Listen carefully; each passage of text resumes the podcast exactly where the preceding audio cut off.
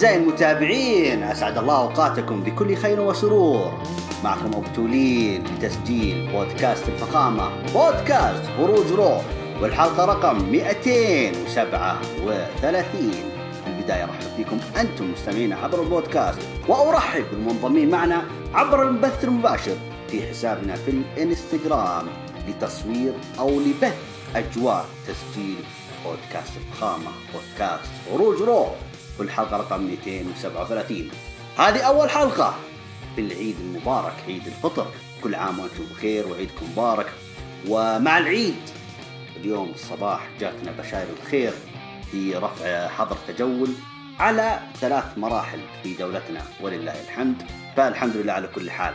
لكن مو معناه أن الكورونا انتهت. لا طبعا. الدولة سوت اللي عليها. وزيادة. والله يطول لنا في أعمارهم. ويبارك فيهم. لكن الدور علينا إحنا كمواطن وكمقيم في مواجهة جائحة كورونا. الله يجيرنا وإياكم من هذا المرض. والله يشافي المرضى ويعافيهم إن شاء الله. آه، في البداية وبرضو مع الأخبار الحلوة اللي مرة انبسطوا فيها عشاق المصارعة درو جولاك جدد عقده مع دبليو مع دبليو دبليو اي لكن بدون أي تفاصيل. هو أهم شيء إنه جالس في إي وانبسطوا الناس كثير. كانوا يعني استبشروا خير إنه نجم موهبة مثل هذا إنه استمر أو أعلن اليوم آه إنه مستمر في إي. بالناس كلها كانت مبسوطة. فالحمد لله. أيضا في أخبار عن الظاهرة. الأندرتيكر أعلن إنه ما راح يعتزل ابدا. ما عنده شيء اسمه اعتزال. يقول أنا مستمر. أنا معاكم. لا يوقف. آه، حتى لو ما يصارع بيبقى في الاتحاد في أي دور يطلب منه. طبعا لكن يقول أنا ما راح أرجع في الأيام هذه. لا. إلا مع عودة الجماهير. الأندرتيكر يعلنها إذا رسميا. الخلاصة. آه، ما راح يعتزل. وراح يرجع للعروض إذا حضر الجمهور. هذا كلام الأندرتيكر. تمام. آه برضو شفنا اليوم الحالة الفريدة اللي شفناها لأول مرة في عروض WW ما بعد الجائحة. آه اليوم في عرض الرو وابتداء من عرض الرو هذا اليوم. آه كان نجوم NXT الشباب المواهب موجودين في القاعة في أماكن الحضور الجماهيري. آه برضو آه، استخدموا حاجز زجاجي بينهم وبين الحلبة والمصارعين جوا الحلبة. حاجز حاجز زجاجي بين الحاضرين والحلبة. مثل يستخدمونه في مباريات الهوكي مباريات الجليد. فحلوة الفكرة. للأمانة آه كان آه كان شيء جميل. أعطوا نكهة جميلة حتى للمباريات. يا جماعة صرنا نشوف يعني ردة فعل. صرنا نسمع ردة فعل لأي حاجة تحصل في الحلبة. شيء حلو. ما هو لما كانوا العروض السابقة صدق والله كان كان فعلا يعني كأنهم في بر كذا ولا في غابة يلعبون حالهم كذا ف ما تحس إنه آه نبغى نسمع صوت الجمهور كذا ردة فعل استهجان فرح تشجيع تصفيق تصفير. أهم شيء نسمع روح وطعم المصارعة الحرة وهي في الجمهور. إيش رايكم نبدأ في العرض الليلة بعد ما نحتسي كوبا من الشاي؟ طبعا في بداية العرض الرو على فكرة اليوم كانوا الولايات المتحدة بشكل عام يحتفلون بذكرى تقريبا إنه يوم ذكرى للجيش الأمريكي ويعني زي ما تقول إنها عيد سلام ولا عيد ذكراهم اللي, اللي طبعا اللي ماتوا اللي ضحوا حياتهم من أجل دولتهم. فنقف احتراما برضو إحنا كمثل هذا الموقف الانساني شيء جميل. وبالمناسبة أيضا آه، ندعو أكيد لجيشنا. آه، حماة الأراضينا الله يعطيهم ألف عافية والله يعطيهم الصحة والعافية. ونقول لهم من العايدين ألا وهم جيشنا اللي الآن مرابطين في الحد الجنوبي. كم قد لهم الآن؟ خمس ست سنوات؟ الله يعطيهم ألف عافية والله فنقول إن شاء الله تعود الأمور إلى اليمن السعيد يكونون اتم صحتهم وعافيتهم. إن شاء الله وترجع الأمور إلى طبيعتها في كل الدول العربية إن شاء الله. طيب. عشان ما ندخل معترك سياسي الحين بعد لا. طيب. افتتح النجم. كيفن أوينز أحداث عرض الرول هذا الأسبوع ببرنامجه KO حلوة K. KO Show. بعد لقطات مطولة عن الجيش الأمريكي. طبعا رحب أول شيء كيفن أوينز بالنجوم NXT الشباب اللي تمت استضافتهم كجمهور لأول مرة هذا الأسبوع آه، واللي قال عنهم إنكم يوم من الأيام بتكونون نجوم المستقبل خصوصا اللي لابسين تيشيرتات كيفن أوينز. رمزية. بعدها ذكرهم إن عندهم مباراه ضد أنجل جارزا في هذه الليلة لكن في برنامج الآن راح يتكلم عن المباراه الثلاثية للتصنيف الأول على لقب سيدات الرو. وطلب من الحضور الترحيب بضيفته في برنامجه الحواري آه، بطلة سيدات رو اليابانية آسكا. انضمت لها وبدأت بالهتاف. طبعا هي باسم بيكي لينش؟ أول ما دخلت الحلبة جالسة تقول بيكي بيكي إيش دخل؟ بيكي خلاص يعني مع السلامة. الحين دورك. انت طبعا كيفن أوينز أثنى على بيكي لينش يعني قال كلام جميل وبرضه روج لتيشيرت جديد لها آه، في متجر WW آه، إنه بدل اسم The Man صار اسم The Mom. Okay. بالتوفيق إن شاء الله لبيكي لينش وندعو لها أكيد في البودكاست هنا ب... إنها إن شاء الله تجيب آه، سيث رولينز صغنون كذا ويكون إن شاء الله يكون له مستقبل كبير مثل أبوه ومثل حتى أمه. ويمكن تطلع ام آه، تطلع بنت تطلع ام تطلع بنت و... لا لا بديت أكرر والله الشاهي ذا في شيء شكله. ما علينا. آه، طبعا آه، في البداية كيفن آه، ذكر آسكا باللي صار الأسبوع الماضي من الهجوم اللي صار من نايا جاكس ضد كايري سين. كايري سين للأسف أصيبت فعلا يعني وغابت عن العرض هذا. آه هذا اللي زعل آسكا ردت آسكا طبعا على كيفن أوينز تقول إنه آه جالسة تصرخ طبعا بالياباني وبعدين قالت إنه كايري إنها ما تستاهل اللي يجيها وأنا أبغى أنتقم لها. المفاجأة دقت موسيقى The Queen بطلة سيدات NXT شارلوت فلير. شارلوت قالت إن فيه سالفة أو في أمر يعني تبغى تفضفض فيه يعني تبغى تتكلم فيه. تقول إن اللقب اللي هو لقب سيدات رو المفترض انه يسلم لها هي مو لاسكا وجالسه تذكر آسكا تقول إنه ولا مرة أنت فزتي علي فتبغين أذكرك في راسلمينيا 34 ولا أيامنا في سماك داون. قبل ما تكمل دقت موسيقى من؟ النجمة الخبيرة ناتاليا. أول ما دقت الموسيقى طبعا على طول آه، كيف الاولز راح يشيل اللوحات ويطلعها برا الحلبة. فلما دخلت ناتاليا قال لها كيف الاولز يعني إنه آه، أبشرك شليت اللوحات وعشان ما تكسرينها مثل ما صار الأسبوع الماضي. ناتاليا جاوبته قالت لا لا يعني يا ابن الحلال لا تخاف ولا تقلق.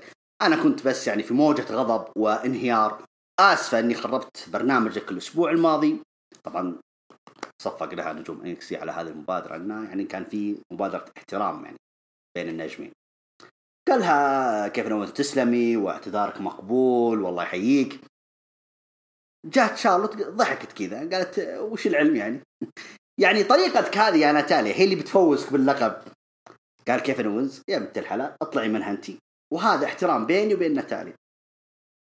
قبل ما تكمل نتا... شارلوت وكيفن اوينز قاطعتهم موسيقى نايا جاكس. نايا جاكس وهي تمشي كذا على ال stage. قالت ها قضيتوا؟ خلصتوا؟ تراكم تعرفوني؟ أنا بطلة رو القادمة. وانتوا الثنتين طبعا تقصد شارلوت وناتاليا. تقول أنتم عارفين إيش بسوي فيكم في مباراتنا لإثبات أحقيتي؟ آه، بالتصنيف الأول على لقب سيدات فلما دخلت الحلبة على طول كيفن أوينز؟ قال آه أنا الحين آه، أخرج من الحلبة لأني شايف وش بيصير. قالت نايا جاكس فكرة حلوة خلك برا. دخلت نايا على آسكا قالت آه، شفت اللي سويته في كايري سين؟ هذا شيء بسيط من اللي بسويه فيك في المهرجان الجاي.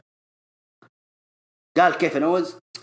تدرون طالما أنكم مرة مرة متحمسين آه، بالله يا آسكا لا تضربي النايا في في في وجهها على طول فهمتها آسكا على الطاير وأعطتها آه، بوكس كذا في الوجه اللي هي نايا. على طول ناتاليا عاد راحت هجمت على شارلوت وتراكد وطلعوا ذولاك برا الحلبة. ونايا وآسكا طبعا آه، تبغى تضربها برضو تكمل الهجوم آسكا لكن نايا هربت من الحلبة. المشهد انتهى على كذا.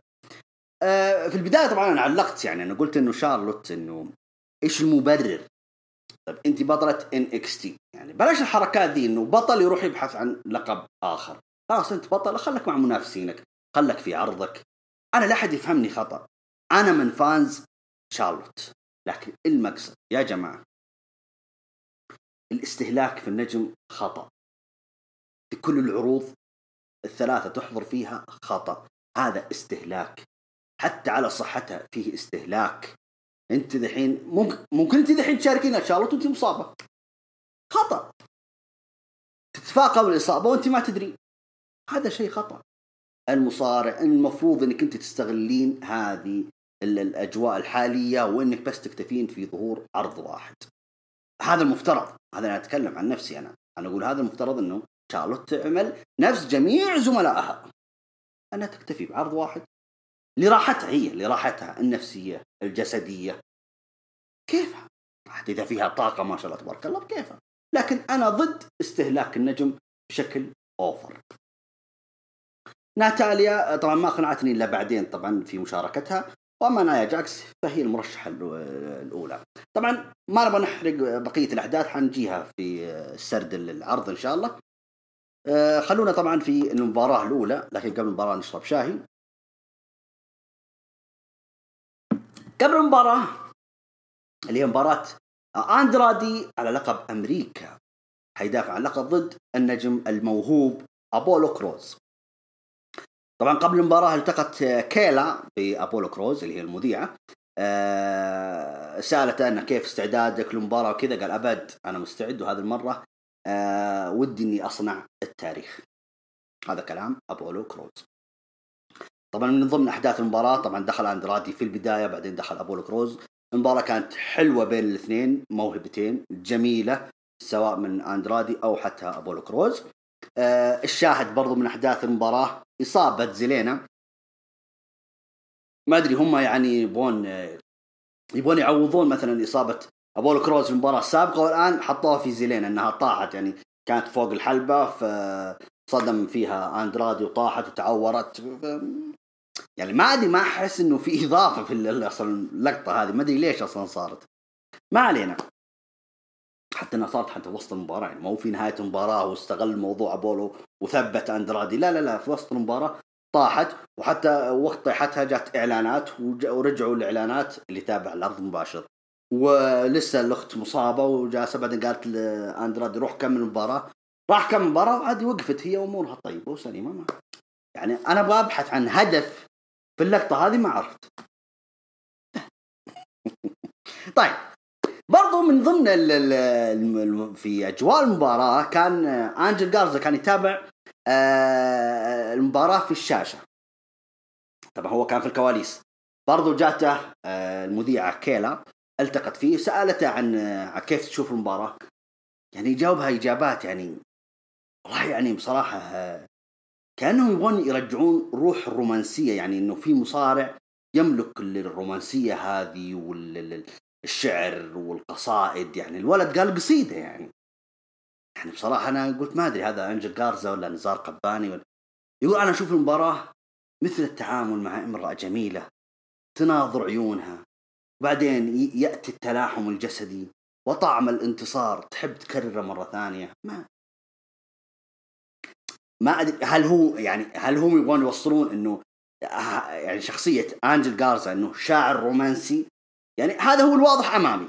يعني هذا اللي واضح أمامي. طبعا هم كذا قصايدهم ترى الأمريكيين يعني إذا ابحثوا عن الأدب الإنجليزي وتشوفون كذا قصايدهم يعني سواليف يعني.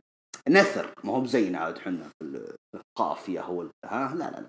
هم نثر كذا بس يقول كلام تعبير كذا كلام جميل و... وروح. في اللي سمعناه من أنجل أنا سمعت قصيدة. ما أدري.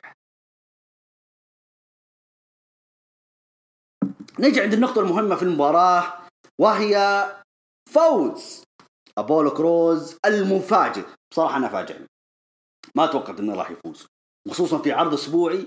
يعني لو العرض أسبوعي لو إنه يعني معلش يعني مع احترامي لا حد يزعل مني من فانز أبولو كروز لكن لو إنه نجم كبير ما راح أستغربها. لكن أبولو كروز ولقب بحجم تاريخ لقب أمريكا طبعا لقب أمريكا أساطير فازوا فيه يعني مو نجوم عاديين.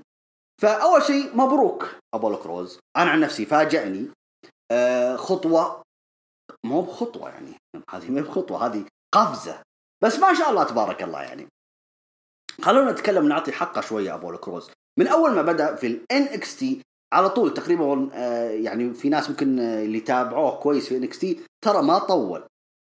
في عروض NXT ما طول أبولو كروز على طول صعدوه للعروض الرئيسية.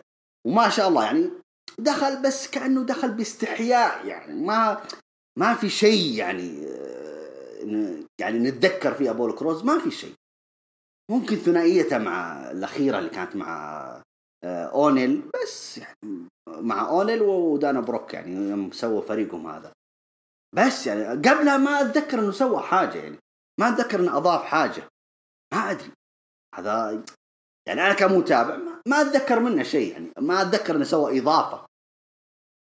ما علينا. أبولو كروز ممكن يكون هو آه، أبرز مثال. لأنه في ناس مثلا في الجمهور يسأل يعني ليش مثلا النجم الفلاني يأخذ دفعات والنجم الآخر وهو يستاهل أكثر من هذا وما يأخذ دفعات؟ يا شباب.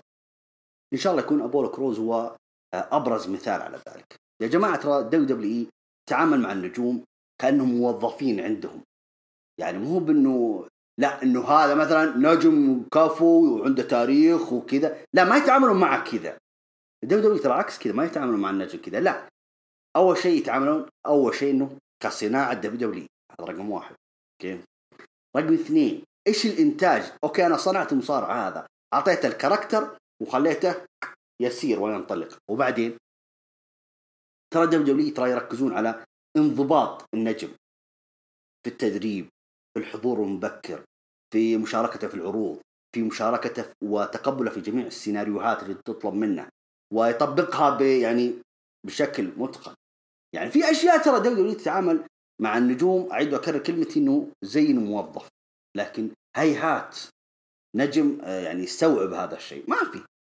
في نجم يقول لا أنا أنا أكبر من ال WWE إيش اللي جالسه تحركني على كيفها لا ما أحضر متى ما أبغى أسوي اللي أبغاه. شيء أنا ماني راضي فيه ما راح اديه بالشكل المطلوب. في ناس كذا. يعني في ناس مثلا okay خليني أذكر لكم مثلا King كوربن. يعني إحنا دائما ننتقد King كوربن ونقول فيه وفيه وفيه لكن يا جماعة ترى هو كموظف في ال WWE ترى مرة محترف. عشان كذا ترى ال WWE ترى مرة معطينا يعني ضوء كبير يعني ودفعة جبارة. وما شاء الله يعني okay إحنا نكره King كوربن okay؟ لأن أصلا معليش يعني كأداء في الحلبه مو بذاك الزود يعني. لكن كمؤدي لدور شخصيه مثلا آه، الدور الأخير King كوربن والله ما شاء الله 10 على 10 نجم متمكن نجم مقنع حتى في دوره. حتى والدليل انه واصل للجمهور الدليل انه حتى استفز الجمهور. حتى الجمهور كله صار يكرهه ما ما يتقبله يعني. وهذا دليل إنه وصل لمشاعر الناس. شيء جميل يعني. هذا هو بس النقطة اللي أبغى أوصلها بالنسبة لأبولو كروز. على العموم طبعا في بعد ما انتصر طبعا أبولو كروز واحتفل في وسط الحلبة دخلت المذيعة المتألقة أكيد تشارلي آه، هنأته. أنا ضيعت السطور.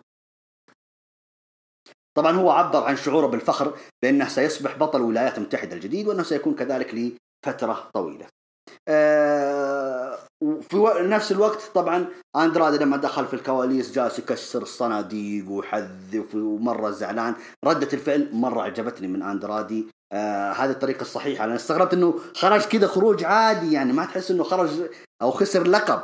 لكن لا لما دخل في الكواليس اللي هو يكسر وها قلب الدنيا كلها تكسير فشيء عجب عجبتني اللقطة هذه يعني لمستني. فكويس. أهم شيء أنه أندرادي يرجع يبحث عن لقب مرة أخرى. ف مبروك لأبو لوك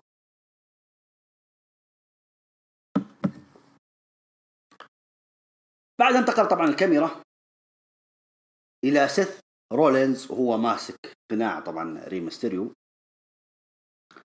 آه خلاصة كلامه طبعا كان هو في الكواليس ويتكلم.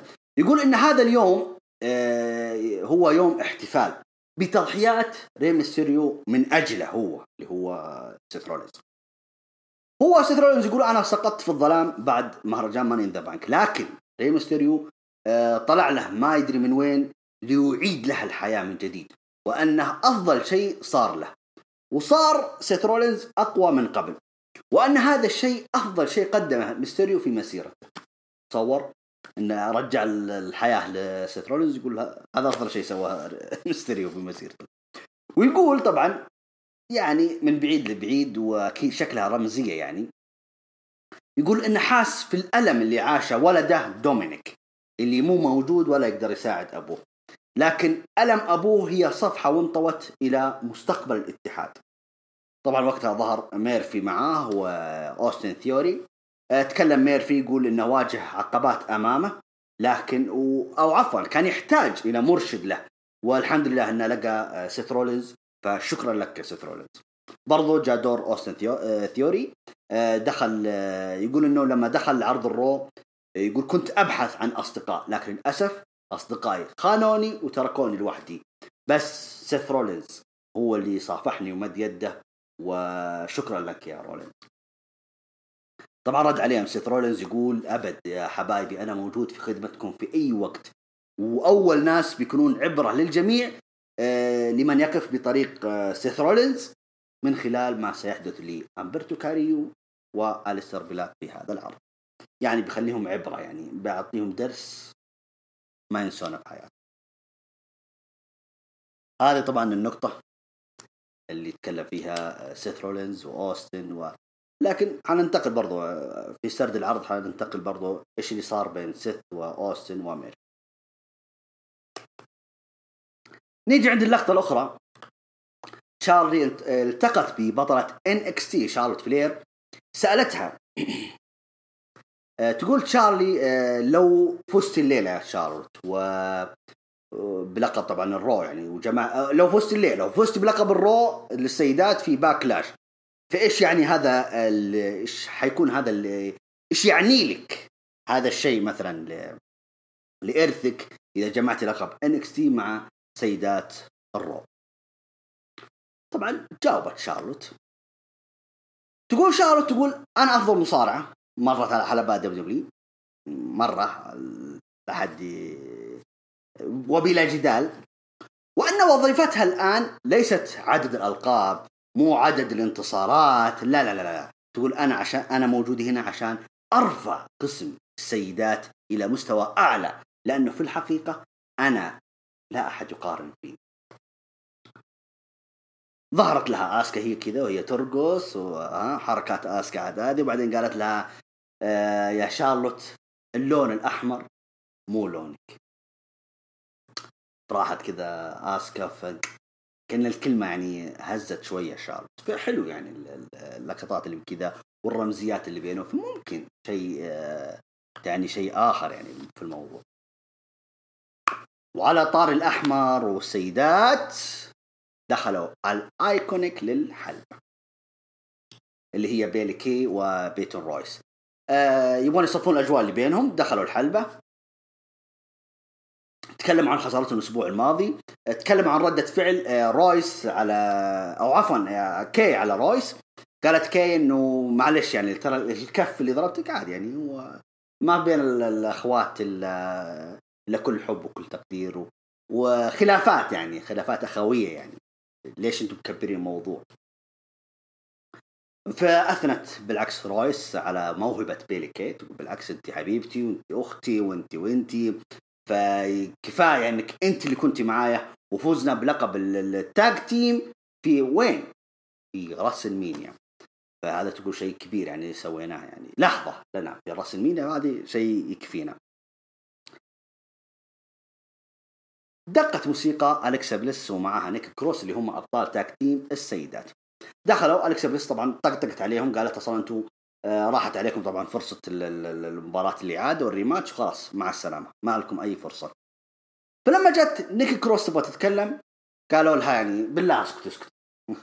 أهدى أهدى من كذا يا نيكي. تراك أنت بس تابعة لالكسا بليس أو حارسه شخصية الكسا بليس قالت نيكي أنتم تقولون يا عيال الذين يا بنات الذين أنتم فيكم ما يخطيكم. عاد عاد استلمتهم نيكي كروس. أنه آه، أنه إحنا كونا ثنائية وأن أصلا ثنائيتنا أنا والكسا بليس و يعني قامت ترفع في بعض يعني. إلين عاد وصل حدهم عاد ال IIconic هجموا على نيكي والكسا جلدوهم جلدوهم إلين عضوا الأرض. عاد أخذوا الأحزمة رويس وك- وكي ورفعوها كذا عليهم. وبعد ما أطاحوا طبعا بالكسا ونيكي كروس. الرؤية أكيد. في مباراة في Backlash شيء طبيعي يعني. العداوة إلى الحين ماشي بطريقة حلوة لا بأس فيها. آه، التمطيط فيها عادي أنا أشوف إنها شيء جميل يعني اللي بينهم ممكن يبغون يعيدون بيلي كي وبيتن رويس في الواجهة في برضو يأخذون لحظة أخرى في مهرجان شهري آخر. ألا وهو مثلا Backlash ليش لا؟ آه، التنويع بين الأبطال ال tag team للسيدات شيء جميل.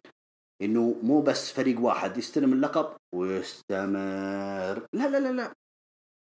أنت عندك مواهب كثيرة في WW ليش ما تستثمر في فلان وفلان وفلانة وفلانة وعلانة وها استمر يعني استثمر فيهم. هذا هو المطلوب.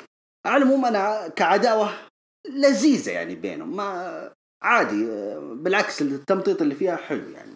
إنهم يأجلون مثلا إنه ال IIconic حتى لو كان القرار ال IIconic حيفوزون في مهرجان شهري حلو. أنا أشوف الأحداث اللي الآن صايرة بينه وبين الكسا ونيكي أشوف إنها مرة ممتازة. بعد طبعا عرضوا آه، لقطات إنه آه، درو ماكنتاير حيكون آه، ضيف في VIP Lounge اللي هو برنامج MVP طبعا قبل البرنامج التقت لانا ب MVP في الكواليس.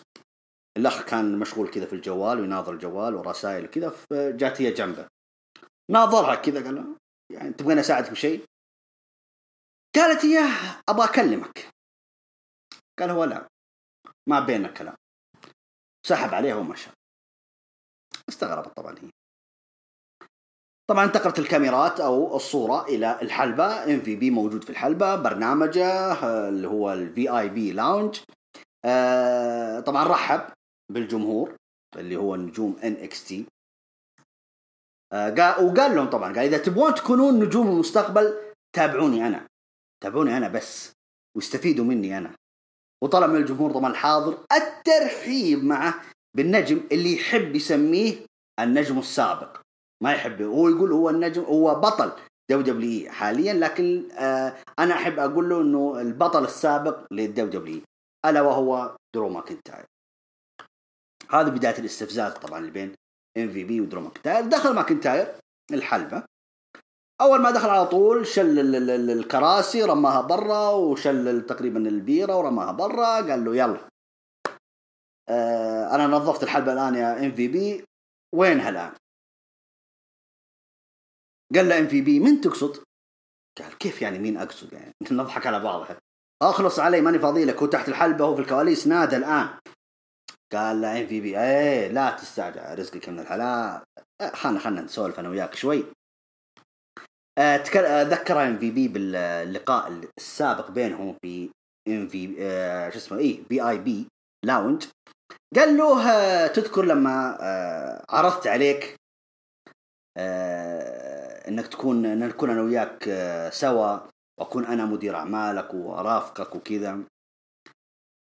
لكن للأسف أنت على طول ما صدقت على الله ورديت علي ب Claymore في وجهي. وقتها يا ماكنتاير أنا تأكدت من حاجتين. إنه أنت يا ماكنتاير حتكون أنت بطل دبليو أو حتفوز على بروك ليسنر.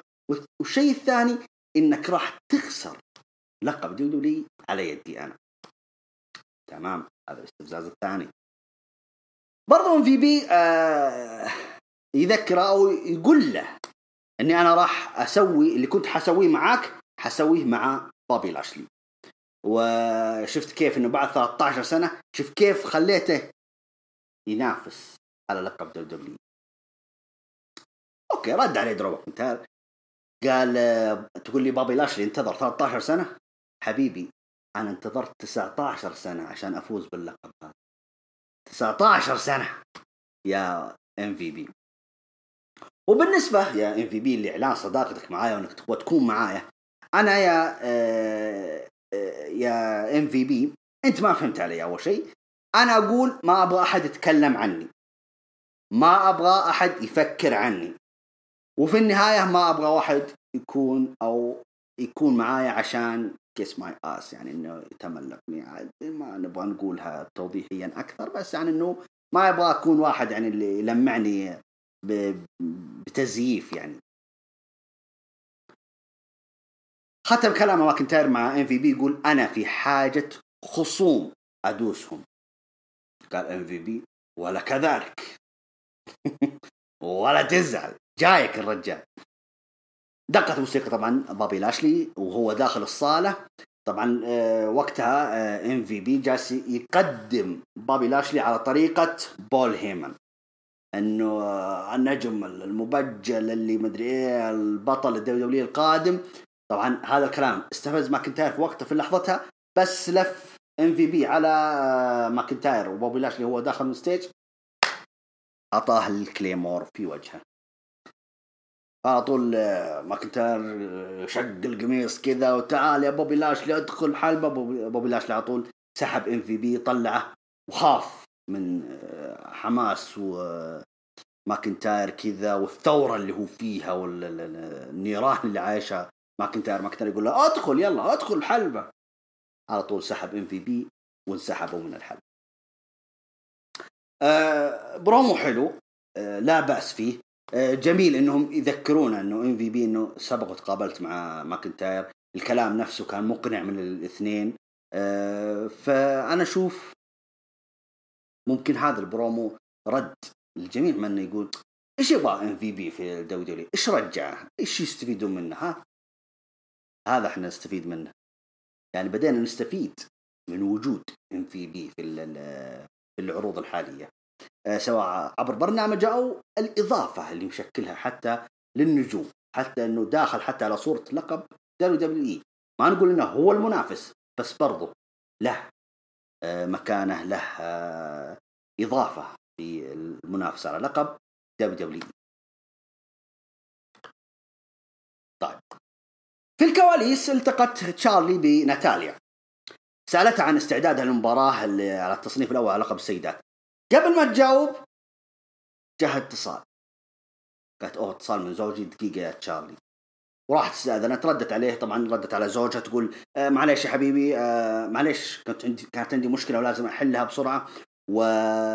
وخل مشاكلنا اللي بيني وبينك خلها في البيت خلها بعدين. أنا الآن عندي مباراة لازم أركز عليها فأرجوك انهي المكالمة. أنهت المكالمة لما رجعت قالت شاري أسلمي وش كان سؤالك؟ قالت شارلي معلش معلش يا نتاليا بس وقتنا انتهى يعني وقت البث انتهى. زعلت نتاليا نوقف هنا. واضح إنه يعني إنه في عودة. وكويس تذكر البودكاست الماضي أنا شو كنت أقول لكم؟ إنه سامو جو ما هو اللي انتقد ناتاليا والآن اللي خرب على ناتاليا اللي هو زوجها اللي خرب عليه اللي خرب عليها اللقاء. تمام؟ زوجها. اللي هو من؟ تايسون كيد. طيبة تايسون كيد. حبيبي. ساموا جو شوف الرابط العجيب كيف ها؟ ساموا جو هو السبب الرئيسي في إصابة تايسون كيد وكأنه الأسبوع الماضي في رمزيات إنه يعني إنه يتكلم عن ناتاليا إنها يا ناتاليا أنت شخصية غير محترفة. والآن واضح إنه ناتاليا من خسائرها الأسبوع هذا والماضي واللي قبله من شينا بيزلر. واضح وضوح تام إنه تعاني من مشاكل يبغون يوضحون لنا إنه ناتاليا تواجه مشاكل زوجية مع زوجها. فهل هذا المقصد هذا كله اللي أبغى أوصله. في عودة قريبة لتايسون كيد. أتمنى ذلك. يعني اللي رجع إيج بعد تسع سنوات ليش ما ترجع تايسون كيد؟ يقول إن شاء الله ليش لا؟ آه نجم موهوب آه نحتاج بصراحة إنه يكون تكون تكون عودته بالطريقة هذه يعني أو بالسيناريو هذا. إذا في رسم العودة. أنا كأني أشوف إنه الملامح اللي قدامي الصورة اللي قدامي تايسون كيد راجع. أنا حللتها كذا. واضح. يعني كأنهم يرسلون رسالة إنه ترى تايسون كيد ترى لسه موجود يعني ترى لسه في الأجواء الموجودة يعني. بس. آه ننتظر ونشوف. ممكن تحليل يكون صح تحليل يكون خطأ لكن ننتظر ونشوف. يعني.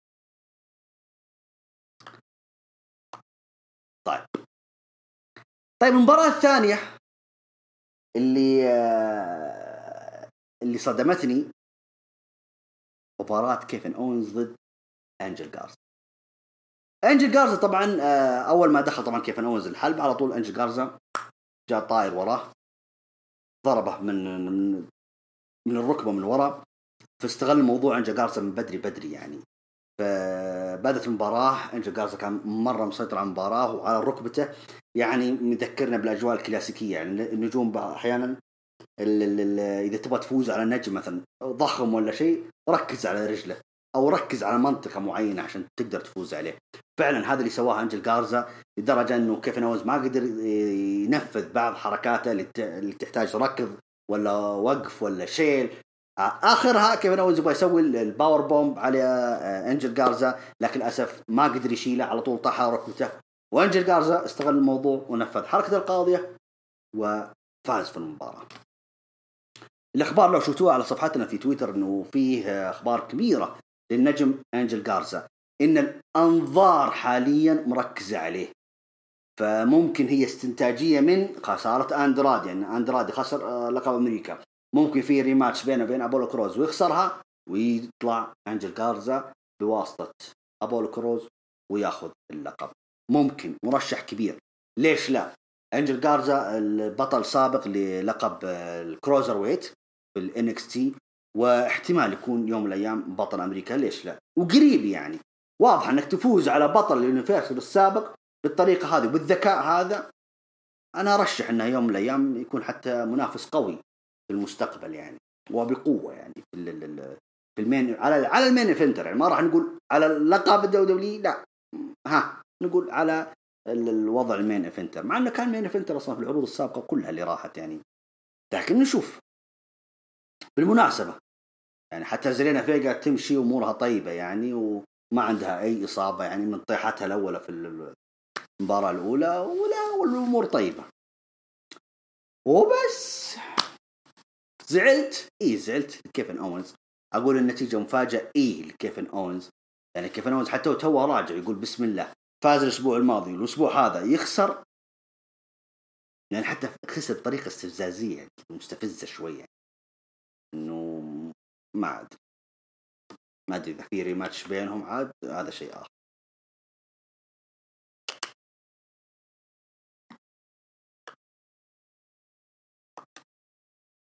طيب نيجي عند خارج أجواء المصارعة. فايكنج ريدرز ضد ستريت بروفيتس ما زالوا شغالين في التحديات الرياضية الخارجة أو أو حتى المقصد إنه بعيدا عن أسوار WW شعارها إنه أي شيء تسويه إحنا نسويه أفضل منك. هذا هو شعار التحديات اللي بينهم. طبعا شفنا في كرة السلة فاز ستريت بروفيتس في رمي الفأس. فاز فيها الفايكنج ريدرز. والآن هذا الأسبوع لعبوا الجولف. في أحد الملاعب طبعا. استأجروها طبعا. بدأت المباراة بينهم وجالسوا يسجلون النقاط اللي هو ستريت بروفيتس اهم الفايكنج ريدرز حفروا أم الملعب كله. فزعل منهم طبعا مدير الملعب طردهم من ملعبه قال اطلعوا أنتم مرة خربتوا الملعب طردهم. فراحوا طبعا انتقلوا إلى mini golf كذا زي لعبة الأطفال دي أو كنا لعبة ملاهي يتدربون هناك. طبعا جالس يسجل ستريت بروفيتس الأهداف وبعدها الفايكنج ريدرز سجل عاد الهدف الأخير. لكن النقاط حسبت حسبت ستريت بروفيتس بحكم الأهدافهم السابقة. فعاد ستريت بروفيتس حاليا الآن النتيجة بينهم 2 1 اثنين لستريت بروفيتس واحد للفايكنج ريدرز مقصد اثنين يعني فازوا في الجولف والسلة. والفايكنج فازوا في رمي الفاس. وبس يعني في ناس مستمتعين فيها نحترم هذا الشيء. على الشيء الحلو يعني الجميل آه إنه الستريت بروفيتس عكس آه النيو داي عكس أجواءهم تماما. إيوه نفس الهوية الكوميدية اللي إحنا نعرفها في النجوم هذولا لكن لا استخدموا آه أجواء أخرى آه عباءة أخرى يعني شيء بهويتهم هم بأنفسهم هم. فكويس إنك حتى تخرج فريق محارب مثل الفايكنج ريدرز إنه يدخلون معك في أجواءكم الكوميدية هذه فكويس. والكويس إنهم برضو تقمصوا الأدوار آه، حلو برضو الفايكنج ريدرز يعني إنهم جاروهم في السيناريو هذا وماشيين معاهم صح. فكثير ناس يعني أشوف في ناس ردود الأفعال مرة مبسوطين إنه خرجنا من أجواء المصارعه خلينا نخرج يعني. عادي خلونا نشوف مصارعين يلعبون سلة يلعبون جولف يلعبون هذا طبعا أنا ما أبغى أحرق الأحداث أو أسابق السرد لكن الأسبوع القادم حنشوف بينهم البولينج. حلو لا بأس. انتقل طبعا الكاميرا إلى الكواليس. لانا ألتقى طبعا ب إم في بي وبابي لاشلي. زوجها. طبعا جاية معها كيس ثلج وعطتها لام في بي تقول لها معلش يا ام في بي والله الضربة اللي أكلتها من ماكنتاير يعني مرة مرة يعني أنا آسفة لك. فخذ الكيس هذا الثلج عشان إيش؟ يخفف عليك. زعل طبعا ام في بي قال لها تستهبلي. أصلا شغلك كله استهبال وعدم جدية. الحين زوجك بعد 13 سنة لقينا له فرصة ينافس على لقب دبليو وانت ماخذ الوضع استهبال. على فكرة الضربة هذه مو عشاني هذه رسالة لزوجك. وإحنا الحين جالسين نفكر كيف نرد عليه. وانت خليك على استهبالك. لما راح ام في بي لاشلي ناظر زوجته كذا يعني هو صادق. انت فاضية انت فراح وخلاها طبعا زعلت هي وصرخت ورمت كيس الثلج وكذا و... واضح إن الأمور إنه خلاص خرجت طبعا آه، إنه الفراق بين لانا وبابي لاشلي اقترب. ممكن خروج روسف من دبليو دبليو اي يعني هو اللي وضح أشياء كثيرة. بالمناسبة خلينا نخرج طبعا عن أجواء العرض بما أن ذكرنا بابي لاشلي ولانا التقوا معاه آه، إذاعة ولا المهم التقوا معاه وصرح تصريح يعني إنه مرة مبسوط لما اشتغل مع روسف وزوجته لانا. يعني موضوع إنه باقي انهم متزوجين ما بينهم طلاق ولا حاجة. آه، يقول أشكرهم أول شيء على آه، مهنيتهم على احترافيتهم. إنهم آه، okay إحنا ازواج ازواج في البيت. لكن هنا في الدبليو نطبق عاد أي سيناريو يطلب منا. فما بالك إنه سيناريو حتى انه طلاق أو فراق بين زوج وزوجته فمرة هو يشكر لانا وروسف على احترافيتهم في أدائهم وإنه مرة كان مبسوط إنه تعامل مع روسف ولانا. طيب. نيجي عند المباراة الثالثة في العرض. طبعا مباراة عصابة سيث رولينز ميرفي وأوستن ثيوري ضد الستر بلاك وأمبرتو كاريو. طبعا من أجل لقطات المباراه أوستن طبعا كالعادة أوستن ثيوري يعني ما أدري هم يبغون يخلونها إنها عادة فيه. طبعا ضرب بالخطأ ميرفي وبغت تكلفهم المباراة. آه لكن عاد في النهاية ممكن هو اللي هونها شوية إنه أوستن آه هو اللي ثبت امبرتو كاريو. فاز ميرفي واوستن ثيوري على الستر بلاك وامبرتو المباراه كانت حلوة. أه واكيد أحلى من جهة الستر بلاك. ما شاء الله الستر بلاك. أنا دائما اقولها وأعيدها النجم هذا أحس إنه ما يلقى نفسه إلا مع النجوم ال cruiserweight. صراحة يقدر يبدع معاهم كثير يعني. فما شاء الله حتى رجليه ما شاء الله تبارك الله. رجليه أطول من ما أدري لكن ما شاء الله تبارك الله يعني آه، فنان. نجم آه، عنده موهبة ونتمنى بصراحة إنه يترجم الموهبة هذه في تصدر العروض. نقول إن شاء الله. طبعا بعد المباراة أمر سيث رولينز عصابته. طبعا رمى مسكوا الاستر بلاك رموه كذا عند الحكام حقين الجرس هناك. بعدها آه، أخذوا آه، شو اسمه ذا أمبرتو كاريو مسكوه ودوه عند الدرج. وكأنهم يبغون شو اسمه يسوون نفس الحركة اللي سووها مع آه، ري ميستيريو ويفقعون عينه. فدخل الستر بلاك بالكرسي كذا دخل الحلبه يعني يبغى ينزل له من هناك من الجهة الثانية. فمسك المايك سيث رولينز قال له وقف وقف. قال الستر بلاك ارمي الكرسي ولا تتهور. ولا والله لا افقع عين امبرتو مثل ما فقعت عين ميستيريو. طبعا الستر بلاك رمى الكرسي ووقف وسط الحلبة. كمل طبعا سيث رولينز كلامه وقال شوف يا الستر بلاك اللي جالس أسويه معاكم درس لك ولغيرك إياني وياكم اشوفكم توقفون في طريقي ولا تسوون فيها انكم رجاجيل وتنتقمون لمستريو ترى مستريو براسه ما درى عنكم وخلكم من الهياط. وابعدوا عن طريقي.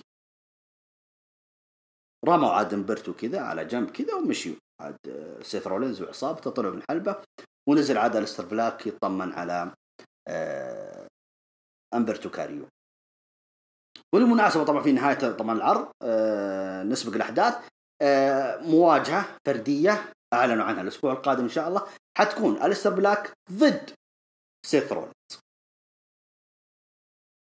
يعني كانوا يبغون يمططون في العداوة شوية. بالمناسبة بما أن ذكرنا برضو ري ميستيريو وسيث رولينز الأسبوع القادم أعلنوا أنه في حفل اعتزال للأسطورة ري ميستيريو. حيكون موجود حاضر ومقدم الحفل سيث رولينز. يعني يعني آه، زي ما تقول شماتة القدر يعني إنه سيث رولينز هو اللي حيقدم حفل اعتزال للي فقع عينه اللي هو ري ميستيريو. مرة أنا يعني آه، أبغى أشوف الحفل هذا. أكيد طبعا آه، ذكرها شو اسمه سيث رولينز في بداية العرض. ذكر ولده دومينيك فأكيد حيكون موجود أو لازم يحضر حفل اعتزال أبوه. فننتظر ننتظر الأسبوع القادم ونشوف. أكيد إنه يعني ممكن يعطيه الشعلة ويبدأ دومينيك عداوة مع سيث رولينز. الواضح أمامي إلى الآن الصورة الامامي إنه في مباراة فردية بين سيث رولينز ضد ري ميستيريو في مهرجان باكلاش شيء جميل. نجوم كبار ونتمنى نشوف إن مباراه بينهم وفي مهرجان شهري يا سلام. لكن خلينا نشوف كيف حتكون الطريقة المطلوبة من الاثنين هذا راح نستنتج أكيد في الأسبوع القادم.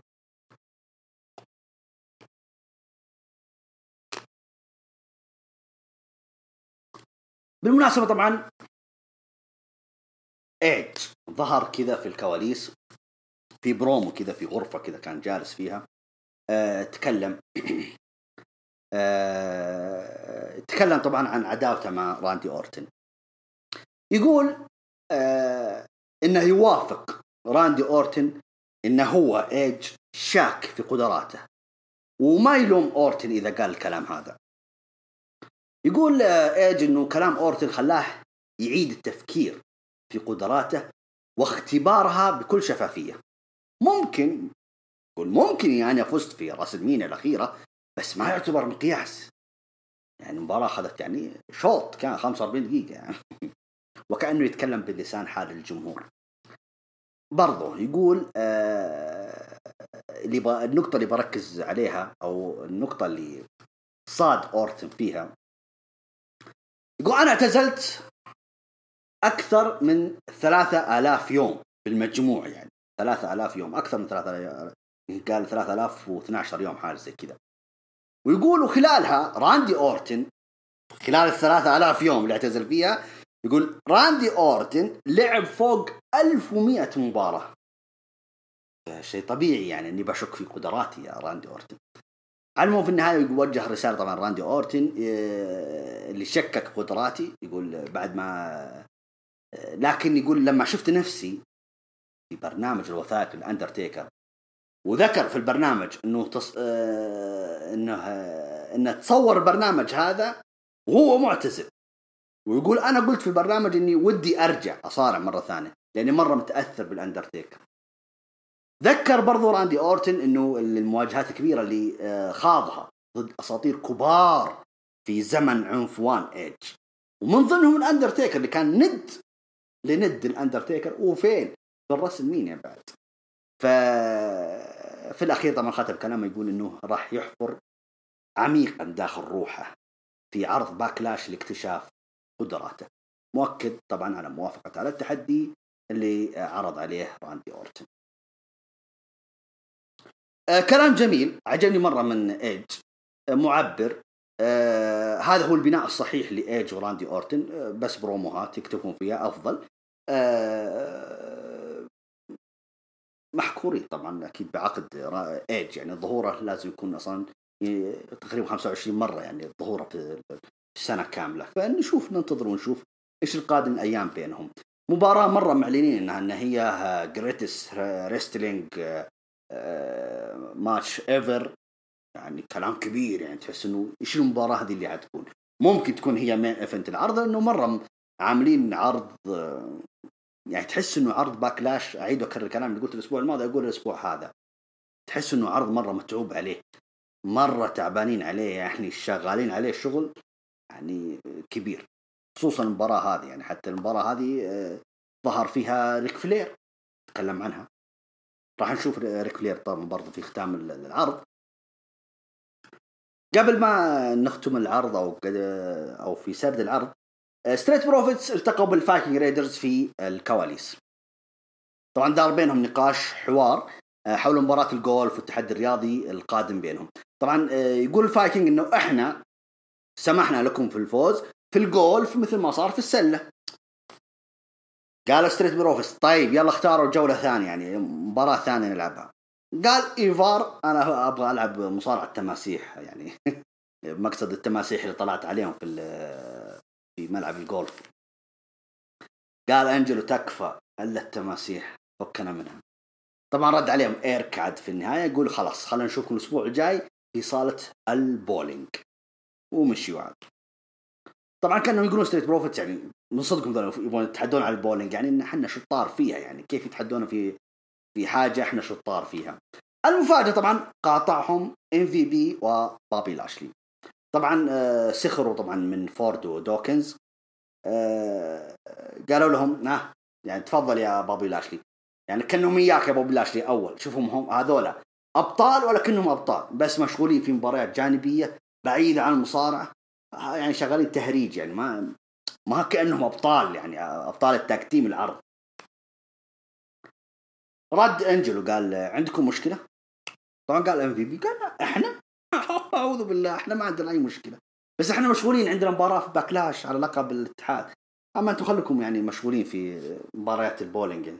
يلا اذنكم أنجلو كنا برضو كنا يعني يبغى يدق شوية اللي يبغى يدق ام في بي يعني في الكلام. قال طيب بالله وجهك كيف كيف وجهك بعد ال Claymore يعني صار؟ قال طالع MVP قال انت تستهبلون ها؟ طيب اعرف إن ال Claymore من أقوى الضربات لكن أه تعرفون آه، بوبي لاشلي وش اللي عنده؟ رد عليه مونتس كذا بطريقة التريقه ذي انه خايف كذا زي طريقة سكوت هول حركة سكوت هول. قال MVP قال أيوه عشان حركتك هذه يا مونتز أحنا نتحداكم الليلة في مباراة زوجية بيننا وبينكم. ونشوف. كانهم طالعوا كذا في بعض Street Profits يعني إيش عندهم نلعب ضدكم شنو المانع؟ طيب نجي عند المباراة الرابعة في العرض. اللي مباراة الثلاثية النسائية والفائزة تنافس آسكا على لقب سيدات عرض ال Raw في مهرجان Backlash. نايا جاكس شارلوت فلير وناتاليا. صراحة صراحة صراحة من زمان ما شفت مباراة نسائية بهذه الجودة. ويا سلام عليكم. كلهم ثلاث مواهب بدعوا. شارلوت فلير يعني كفاية queen ناتاليا يا أخي المدربة مدربة ال Divas كلهم. ونايا جاكس صراحة يعني زي ما تقول القادمون من الخلف يعني. وبطلة سيدات Raw سابقا يعني. برضو ما تعتبر نجمة وأي نجم. فنجوم بدعوا. أه والله حتى في بعض لقطات المباراة يعني أنا شفتها live والله قلت شارلوت حتفوز. لا ناتاليا. لا شارل يعني مع إني أنا قلت قلتها لك قلت نايا حتفوز. نايا حتفوز ما فيها كلام. ولكن والله العظيم أنا أهني اللي كتب حتى آه، المباراة كتب آه، طريقتها والسيناريو آه، السيناريو اللي صار أحداث المباراة كلها. طبعا آسكا تابعت المباراة في طاولة التعليق. طول المباراة هي كانت تشجع ناتاليا. ما أدري شيء غريب بس كان تشجع ناتاليا. مرة متعاطفة مع ناتاليا.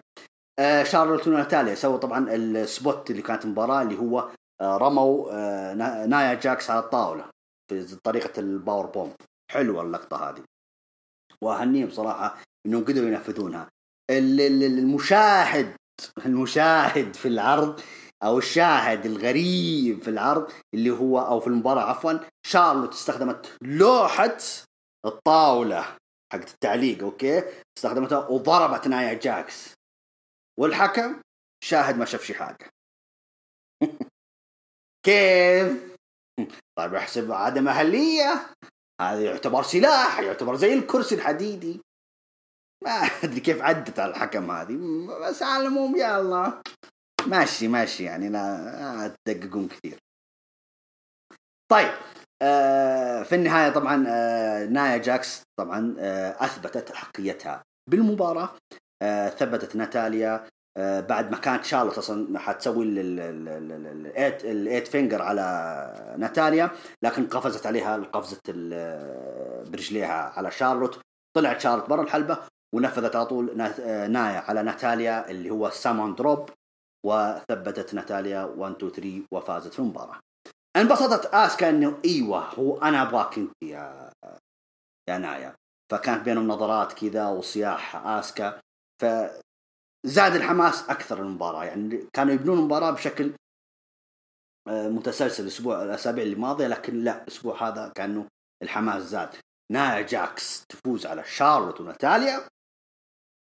يعني شيء كبير. ولو إني ما أتوقع أن آسكا بتخسر بسرعة. لكن واضح البناء الكبير لنايا. على العموم أنا أستأذن طبعا اللي حبايبي في البث حقطع البث لأنه انتهى الوقت. فاصل واصل إن شاء الله.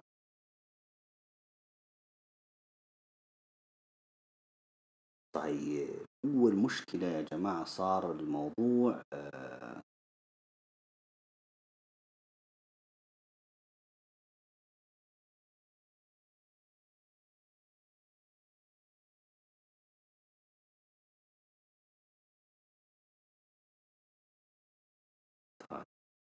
المشكلة إنه صار الموضوع هنا في آه، الانستغرام. كنت أحفظ أنا البث آه، في ال story. الآن ما أدري هو تحديث جديد ولا حاجة. اتفاجئ إنه آه، إنه لا لازم تضيفها في ال post نفسه في ال posts يعني نفسها. فلما حكيت لجود فجود سمح لي قال عادي يعني احفظ البث في ال post نفسه فحاضرين يعني. طيب العنوان طبعا هروج خلينا نكتبها كذا. الهاشتاج هروج آه، Raw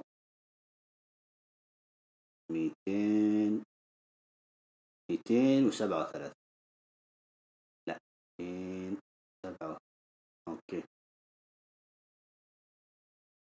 الجزء الأول.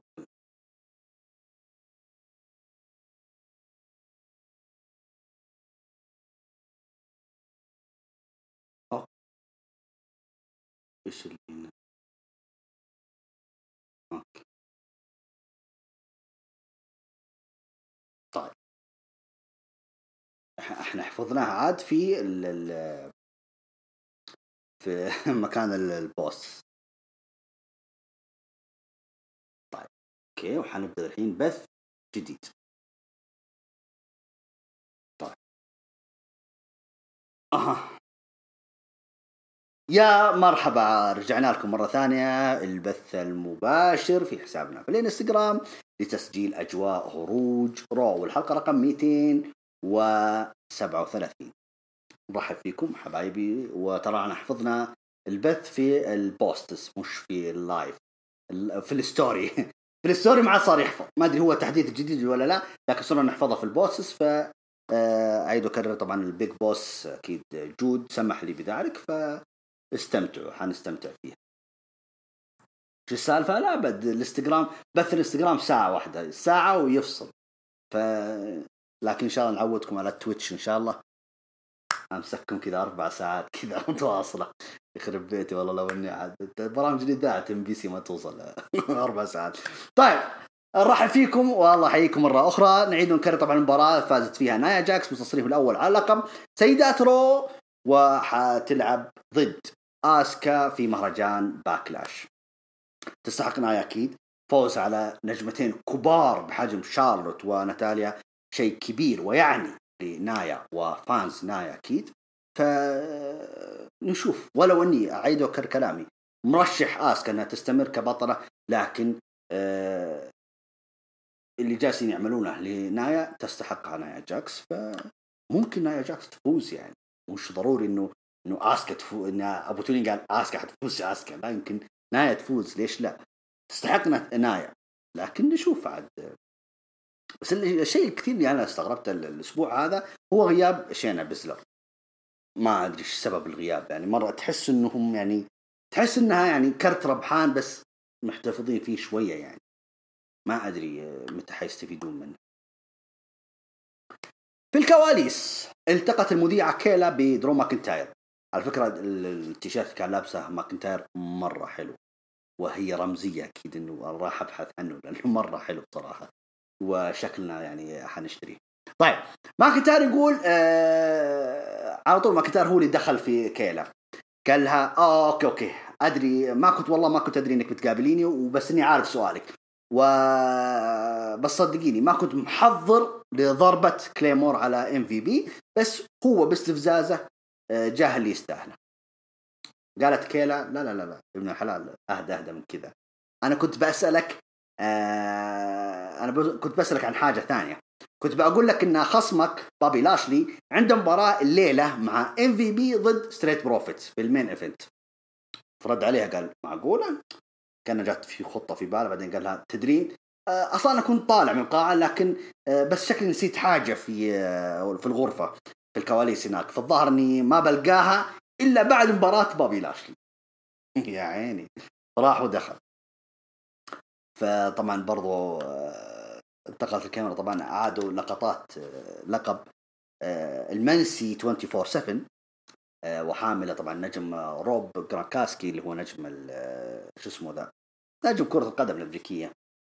اللي يبغى يعرف عنه معلومات ترى ذكرناه في هروج ليست في أول ما طلع ذيك الأيام قبل مهرجان راسلمينيا شوفوه عندنا في قناتنا في اليوتيوب. طبعا كان في تحدي بينه وبين آر تروث. طبعا لقطات كان لقطات طريقة فوزه. okay؟ وظهر برضو آر تروث يقول موجه رسالة تهديد ومتوعد جران كاسكي إنه حيستعيد لقبه مهما كلف الأمر.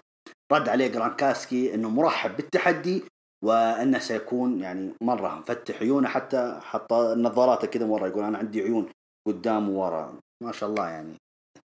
ما انت بلاعب كورة أنت لاعب خارق أنت. ما علينا في ناس يقولون إنه شطحه العرض يعني جران كاسكي كان يقرأ الكلام اللي حيقوله الآر تروث كذا يقراها كذا عينه كذا يعني عينه ما هو في الكاميرا عينه كذا جالس يقرأ. وهو جالس يلبس النظارة وهو ينزلها ويلبس النظارة. فكان المفروض بما إنه مسجل مسجل يعني التهديد كان يا إنك حفظت التهديد والكلام اللي حتقوله أو إنك لبست النظارة وقالت انت لابس النظارة يعني مو حلوة اللي أنت جالس تسويها يعني. لكن على العموم نمشيها يعني ما راح ندقق يعني نجم ما ما زلت يعني شوية مبتدئ خلينا نقول. والأجواء هذه جديدة عليك ف والبروموهات يعني حتى برضو هذه جديدة عليك ف لا بأس. مشي مشي. لا تدققون يا شباب. طبعا بعدها جات المقطع مسجل طبعا الأسطورة وفتى الطبيعة ريك فلير. طبعا تكلم ريك فلير طبعا أول شيء مدح نفسه هو يقول بحكم إني أنا طبعا صارع آه، قديم و... وشاركت في أعظم المباريات لكن سمعت إنكم أنتم حتسوون مباراة آه برضو مباراة كبيرة تقول هي greatest wrestling match ever اللي هي بين راندي اورتن وايج لكن عن نفسي أنا تبغون من أقول من أرشح الفوز أكيد إني راح أرشح ايج أو عفوا. قال أكيد إني راح أرشح آه، ولدي اللي هو سماه ولدي يقول راندي اورتن. آه، لأنه هو لأنه يقول راندي اورتن يذكرني في نفسي أيام على أيام زماني. فمرة مرشح راندي اورتن للفوز في المباراة. يعني كان رد على نفس طريقة ايج اللي كان يتوعد في بداية أو في وسط العرض ريك فلير.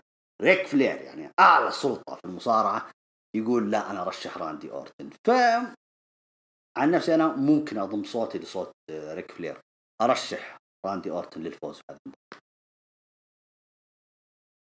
برضو عرضوا لقطات البرنامج الوثائقي لاندرتيكر اللي هي كانت في مباراة اعتزال شون مايكلز يعني والله برنامج حلو مرة يعني يعني حتى في أشياء الأندرتيكر يعني التصرفات الطبيعية ما كنا نشوف ما شو ما إحنا يعني ما نحس الأندرتيكر إلا مرة جد يعني مع نفسه كثير جد يعني. قلنا أكيد إن شخصيته يعني من كثر ما يحب الشخصية هذه صار يتقمصها حتى تحس إنه يتقمصها برضو يعني برا الحلبة لا برا الحلبة شيء آخر وداخل الحلبة شيء آخر. فبرنامج حلو يعني تابعوه. حتى اللي يقول لا مو مترجم كذا والله ما يحتاج ما يحتاج ترجمة. تابعوه. طيب نيجي في آه البرومو اللي دائما آه تسويه النجمة ليف مورجن طبعا هذه سوته المره الثانية. المرة الأولى طبعا الأسبوع الماضي كانت تتكلم عن أمها. الأسبوع هذا صارت تتكلم عن نفسها. تقول إنه آه بعض جوانب حياتها الشخصية إنها تقول إنها كان أكبر عائق في حياتي هو أنا بنفسي. لأني ما كنت أثق في نفسي. لكن اليوم أنا لما صرت مصارعه محترفة عرفت إني راح أحقق أحلامي. ف يعني كأنها رسائل رمزيات ممكن. يعني إنه في حاجة كبيرة حيسوونها لليف مورجن ف ننتظر ونشوف عاد إيش حيس... حيسوي ليف مورجن أو إيش هي الخطوة القادمة في مسيرة ليف مورجن ننتظر إلى بعد باكلاش ونشوف. طيب طبعا قبل المباراة ال main event التقت كيلا بالنجم.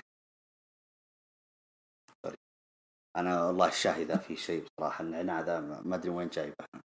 طيب التقت كيلا بالنجم ام في بي سألته بالرغم إنه آه، سألته تقول له قالت بالرغم إنك أكلت ضربة Claymore إلا إنك بتشارك مباراة الليلة وش السبب؟ رد عليها وهو يأشر كذا على بوبي لاشلي يقول هذا السبب. إنه يعني أنا أضحي بنفسي لعيون المزة اللي معاي. فإجابة حلوة يعني. على المباراة طبعا المباراة الخامسة ما كانت على اللقب ال tag team آه، فريق ستريت بروفيتس ضد بوبي لاشلي وام في بي طبعا مباراة يعني حتى ما أخذت وقت طويل آه، خسر طبعا بوبي لاشلي وام في بي المباراة. طبعا بعد ما دخل بوبي لاشلي وركزوا فيها. ركزوا فيها على طريقة قبل أسبوعين. كنت أكلمكم عن طريقة سيث رولينز تقولون لا ما فيها شيء ليش تدقق يا أبو تفضل شوفوا إيش اللي صار هنا.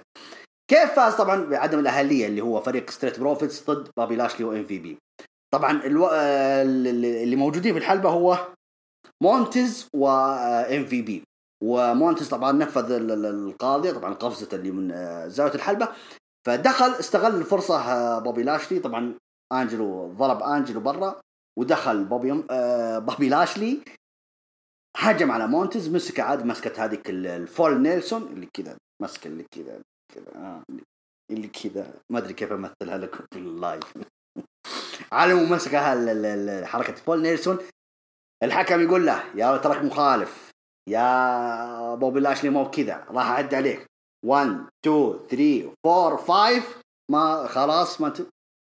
دق الجرس يا حبيبي وأقصي بوبي لاشلي وإم في بي من المباراة وأعلن فوز ستريت بروفيتس بعدم الأهلية لمخالفة بوبي لاشلي لقوانين المباراة. النهاية لما انتهى على كذا دقت موسيقى من؟ درو ماكنتاير دخل درو ماكنتاير الحلبة آه وعلى طول هجوم داخل الحلبه بينه وبين آه، بوبي لاشلي. طبعا أعطاه ضربة الراس آه، ماكنتاير. طلع بوبي لاشلي آه تجالدوا برا. دخلوا الحلبة وقاعد يجالدون الحكم ما قدر يفرع بينهم. قال يا ولد طالع في نجوم إنكس تي قال ادخلوا ادخلوا. تعالوا يا حبيبي ضيوف أنتم شرف. ادخلوا. ودخلوا نجوم إنكس تي وجاي يفرعون يمسكون. اللي أكل آه، ضربات من ماكنتاير واللي أكل من بابي لاشلي. لكن في النهاية عاد آه، مسكوهم هنا في الزاوية وذا في الزاوية آه، فانتهى المشهد على المنظر هذا. دائما أقول المنظر هذا يعني إنه خلاص يعني يعني حبيناه من جو الأندرتيكر بروك ليسنر 2015 لكن تكررون كل مرة يعني ما أدري هو حلو حلو حلو ماكنتاير يعني لا بأس فيه يعني. مهما كان نجم يعني برضو شاب. ويستحق يعني إنه نعطيه يعطونا الأجواء هذه الكبيرة. وبكذا انتهى عرض الرول لهذا الأسبوع. تقييمي للعرض أنا قلت 9 من 10 تدرون ليه؟ أول شيء آه، آه، أصوات الجمهور اللي موجودين أوكي اللي هم نجوم الشباب ممكن أضافوا نكهة أخرى في العرض. ممكن أقول لكم الفكرة هذه مقتبسة طبعا من ال AEW عشان كذا نقول لكم التنافس دبليو دبليو مع الاي اي دبليو تنافس صحي. ممكن أنا أقتبس أفكار هذول وهذول يقتبسون أفكاري ف يعني أفكار مع أفكار ترى الناس تقتبس فتنتج حاجة حلوة.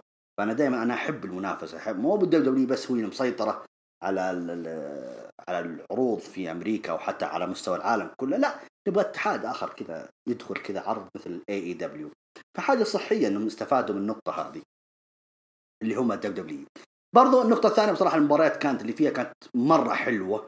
آه، فوز أبولو كروز بلقب أمريكا أنجل جارزا مفاجأة المباراة النسائية الثلاثية ف يعني أشياء حلوة صارت يعني بصراحة في العرض فيستاهل تسعة من عشرة برأيي أنا الشخصي. نجم العرض أكيد درو ماكنتاير آه، بما أنه هو بطل WW أو بطل اللقب الأول في العرض فما شاء الله متمكن مسيطر في كل أدواره أو كل حتى ظهوره يعني. ما شاء الله تبارك الله. تبغاه في الكواليس تبغاه في برنامج في برومو تبغاه في آه، مواجهة وتلاحم مع خصمه كبناء عداوته في باكلاش. أبدع بصراحة درو ماكنتاير برومو العرض ممكن أقول لك في آي بي و شو اسمه ماكنتاير. حلو في آي بي. ام في بي أنا كتبت في ام في بي وماكنتاير وبرضه بروم العرض آه، ظهور ايج وكلامه مرة حلو لا بأس فيه. لقطة العرض أكيد ظهور ريك فلير يعني ما نقدر نتجاوز أسطورة كبيرة ظهر في العرض ونقول انها انها ما كان لقطة العرض. فلقطات العرض كثيرة بصراحة. ظهور ريك فلير آه، الطاولة على نايا جاكس لما رموها شارلوت وناتاليا. آه، لقطات كثيرة بصراحة يعني. مباراة العرض أنا أقول مباراة نسائية وبكل فخر. أكثر مباراة أمتعتني بصراحة يعني. وأنا تابعت العرض مباشر وما شاء الله تبارك الله. يعني بصراحة full option يعني أقول أنتم مرة أبدع الثلاثة كلهم صراحة. فهذا هو عاد تقييمي للعرض.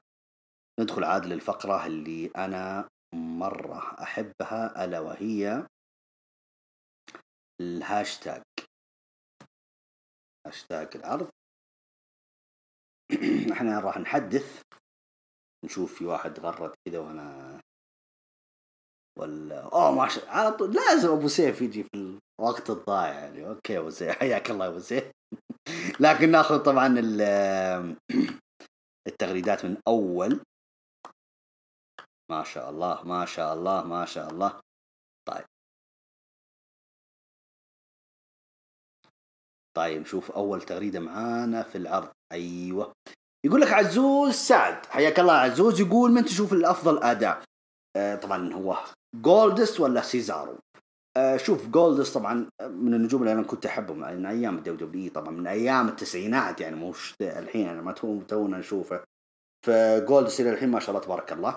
آه جولدس أنت ظلمت جولدس أن تقارنه بسيزارو سيزارو يعني نجم أنا أعتبره من نجوم الشباب.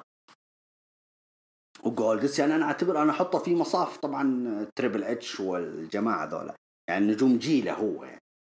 ف يعني أنت ظلمت. أنت جالس تقارن بين آه، جيلين مختلفة. ف ما أدري أشوف المعادلة هذه ظالمة شوية. سواء لسيزارو ولا جولدس لكن على العموم أنا أحبهم الاثنين على فكره طيب عزوز سعد يقول أبو توليد تتوقع تدخل بروك ليزنر في مباراة لاشلي ودرو ويخلي لاشلي يفوز آه، بلقب ال WWE تدخل بروك ليزنر ممكن. بس طبعا بروك ليزنر هو شارط شرط يعني شفتوا حتى سالفة الأندرتيكر كانه كررها. يقول له آه، يقول أندرتيكر أنا ما راح أشارك إلا إذا في جمهور. ولا أعتقد بروك ليزنر حيرضي الجمهور إنه شباب كذا نجوم إنه جالسين. هو يبغى يبغى القاعة كذا تضج يعني من حقه يعني بروك ليزنر. ف تدخله ويفوز لاشلي لا ما له مصلحة مع بوبي لاشلي يعني. هو خصم درو ماكنتاير فليش؟ أخسر درو ماكنتاير وأعطيه وأخلي اللقب يروح لواحد ثاني. لا بخش عليهم ويعني أحوسهم الاثنين يعني. ليش؟ شو المشكلة؟ وتصير مباراة ثلاثية في SummerSlam ممكن ليش لا؟ طيب عزوز سعد يقول السلام عليكم. وعليكم السلام. حياك الله. يقول عطني أفضل خمسة مصارعات عندك بالترتيب. يقول خمسة فقط. وعطني أفضل مصارعين عندك برضه يقول خمسة مصارعين. يا ساتر. طيب هذه يبغى لها مويه شوي. طيب حاليا آه، رقم واحد أكيد شارلوت فلير آه، رقم اثنين آه، آسكا ثلاثة ناتاليا أربعة ممكن نروح على ال NXT نقول ريا ريبلي ورقم خمسة ممكن أقول لك ميا يام صراحة مرة مبدع البنت هذه. وعطني يقول أفضل خمسة مصارعين عندك حاليا. آه لا كذا بظلم مصارعين كثير الله يسامحك. يعني عندك آه أحب سيث رولينز أكيد. خلينا نتكلم عن الموجودين حاليا. آه، سيث رولينز إيج ستايلز دان براين آه، كيفن أوينز ودرو ماكنتاير. يلا. وسامحوني عاد اللي ظلمتهم اللي واللي ما ذكرتهم لأنه لا مصارعين كثير كثير بصراحة. خصوصا في الأيام الأشياء هذه. حلو الأيام الأشياء هذه الأيام في الجيل هذا. يعني طيب محمد عبد الله يا أهلا وسهلا محمد. يقول عرض مقبول مباريات متوسطة بروموهات جيدة وعجبني كثير درو ماكنتاير. يقول بالنسبة للماتش المصنف الأول مقبولة وعجبني فوز نايا جاكس ويقول شارلوت يعني خلاص ترى مرة over مو عشانها بنت فلير تلعب هنا وهناك وعلى أي حزام تبغاه باقي بس تلعب ضد إيج. يقول المفروض بيانكا كان تقييم العرض خمسة من عشرة. آه يا محمد عبد الله انت جبتها في جبت الموضوع في مقتل شوية. أعيد وأكرر شارلوت أنا من fans شارلوت. أنا أحب شارلوت أموت فيها. ف لكن أنا وجهة نظري بس مقصدي استهلاك شارلوت. يعني المفروض يوفرونها على عرض واحد بس عشان أنت ما تحرق النجم هذا وتستهلكه over بزيادة. ف لكن في الأول والأخير هي محسوبة العرض ال Raw يعني. نيجي عند أو تلعب هو ذكر انها تلعب ضد إيج. خلينا نقول تلعب ضد الرجال. شوف يا محمد أول امرأة تنافس على ألقاب الرجال وأرشحها أقول لك هي تشارلوت فلير. بصراحه إي ما عندي مانع إنه تكرر إنجاز اللي سوته آه، شاينا وتفوز بلقب القارات أو لقب أمريكا. أرحب أنا بهذه الفكرة عادي. إذا من شارلوت غيرها لا. بالنسبة لبيانكا أقول لك أصبتني في مقتل. بيانكا أمم والله قتلتني بصراحة. إلى الآن يعني يعني الأسبوع الماضي والأسبوع هذا بتكلم كثير عن بيانكا يعني. إلى الآن ما فهمت ليش صعدوها العروض الرئيسية. والله إلى الآن أبغى أفهم ليش صعدت العروض الرئيسية ما أدري. يعني كانت نجمة Royal Rumble. فلما صعدوا العروض الرئيسية قلت بس شكلهم يجهزونها لل Money in the Bank يبغون يشوفون إيش بتسوي. المفاجأة إنه هي وشينا بيزلر يعني مرة يعني أنا أشوف إنه أوراق رابحة الثنتين. ومحتفظين فيها.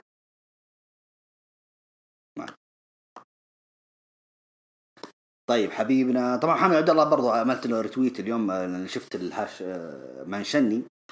آه، يقول أحب أقول لك أنت وجود كل أعضاء هروج المصارعه كل عام وأنتم بخير وبصحة وسلامة. والله يسعدكم من نجاح لنجاح يا رب. شكرا لك يا محمد عبد الله. والله على حركة جود. شكرا لك يا سيدي. والله يعطيك العافية وسلامك يا حبيبي وصل.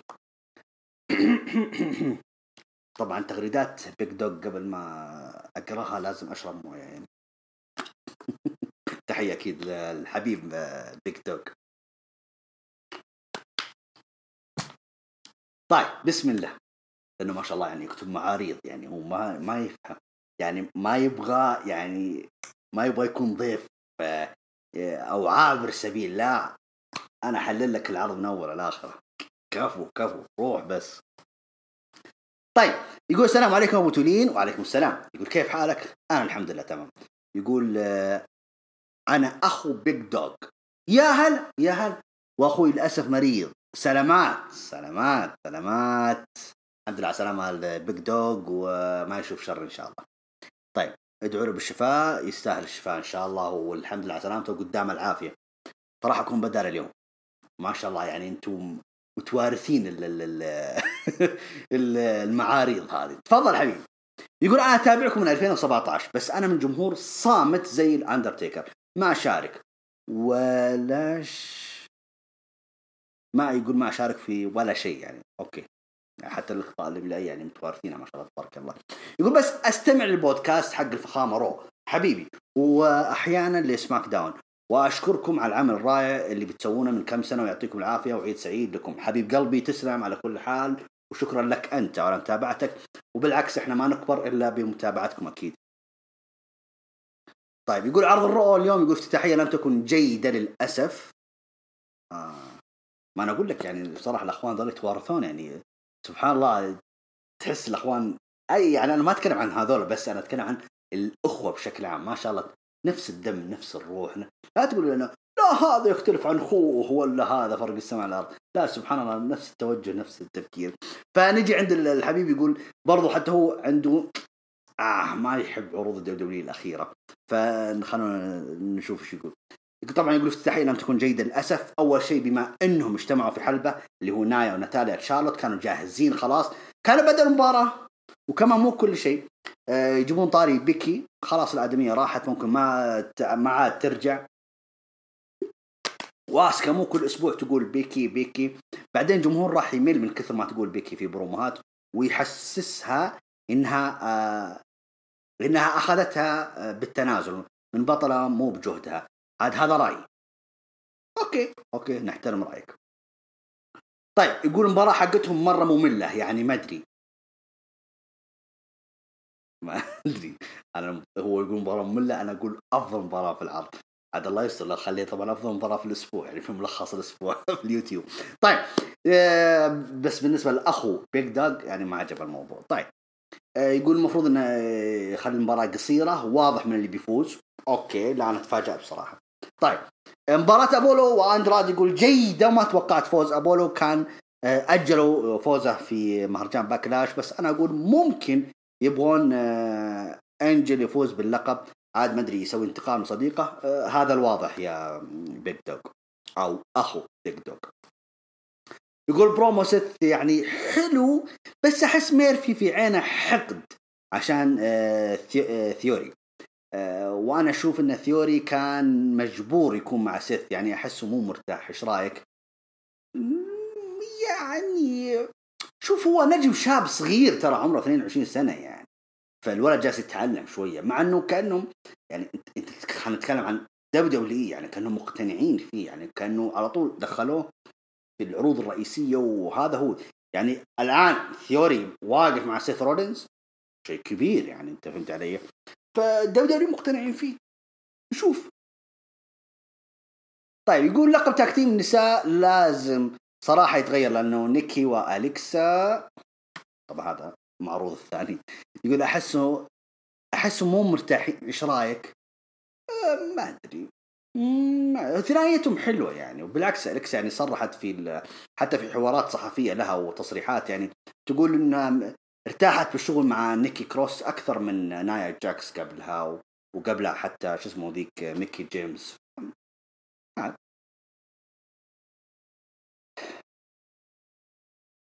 آه آه، أنا شبكت آه الله يهديك أنت شبكت لي سطرين مع بعض.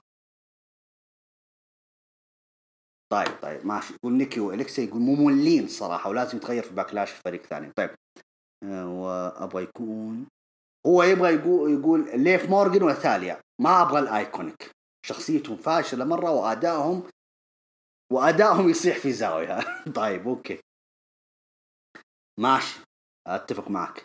يقول فقرة ماكنتاير وام في بي والله حلوة مرة. أنا والله كان ودي أسحب العر- العرض بما إنه ما في جمهور بس اللي مصبرني هو ماكنتاير والله. أبدع إبداع. هذا الرجل أفضل واحد أخذ لقب العالم من بعد فترة السايدز و... ويقول والله عظيم. وأتمنى ما يخلوه يخسر من لاشلي. لأنه يقول من هذه المباراة راح يخلوا تبدأ عداوة لاشلي وبروك فأتمنى من قلبي ما يخسر لأنه لو خسر راح أسحب على أم المصارعة كلها. فخلينا طيبين يا فينس ماكمان. okay اسمع يا فينس ماكمان. ويقول لا تخسر ماكنتاير. طيب يقول please وضح كلامك أبو تولين إنه واضح ماكنتاير يقلد ممثل. شكله هو كمان مروح على هوليوود. لا يا جماعة يا جماعة والله ماكنتاير أحس إنه كذا أسلوب هو يقلد ممثل كذا بس ما ما يحضرني الممثل هذا ما أدري ليه. بس اني قصدي ألمح إنه بيروح هوليوود ليش لا؟ خلوه يروح هوليوود عادي. طيب ترزق الله هناك. يقول ناتاليا إيش بها زعلانة؟ عاد سيناريو خلنا نشوف إيش نهايته. يقول مباراة إنجل وكيفن عادية. لا مو بعادية بالنسبة لي كانت استفزازية. وفقرة ستريتس والفايكنج skip. okay. يعني ما شافها برا يعني. وام في بي قصف جبهة لانا يا رب يلحقها بزوجها لأنه خلاص ما عاد لها لازمة. أتفق. إلا بيدخلون سيناريوهات أخرى وهذا هذا شيء آخر. ومباراة عصابة سيث وبلاك وكاريلو مو حلوة. وسريعة ويلمحون مستريو خصم سيث في باكلاش okay.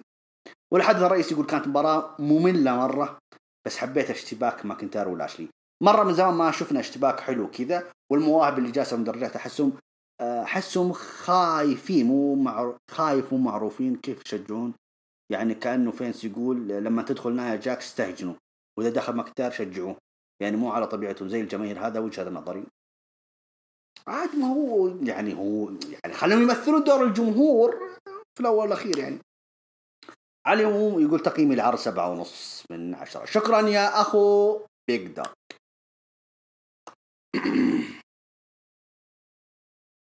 طيب محمد عبد الله يقول أحب أقول للأشخاص اللي يقولون هل راح نشوف بيكي جديدة بيكي ليش استثنائية في W ما راح ما أحد راح يجي مثلها ولا راح يعمل اللي عملته هي من ثورة وصخب وانفجار في الشخصية. بيكي غير وأنصحهم يحطوا أصابعهم في أذانيهم لأنه لما بيكي ترجع بعد فترة ل W إن شاء الله راح ينفجر الجمهور. إن شاء الله.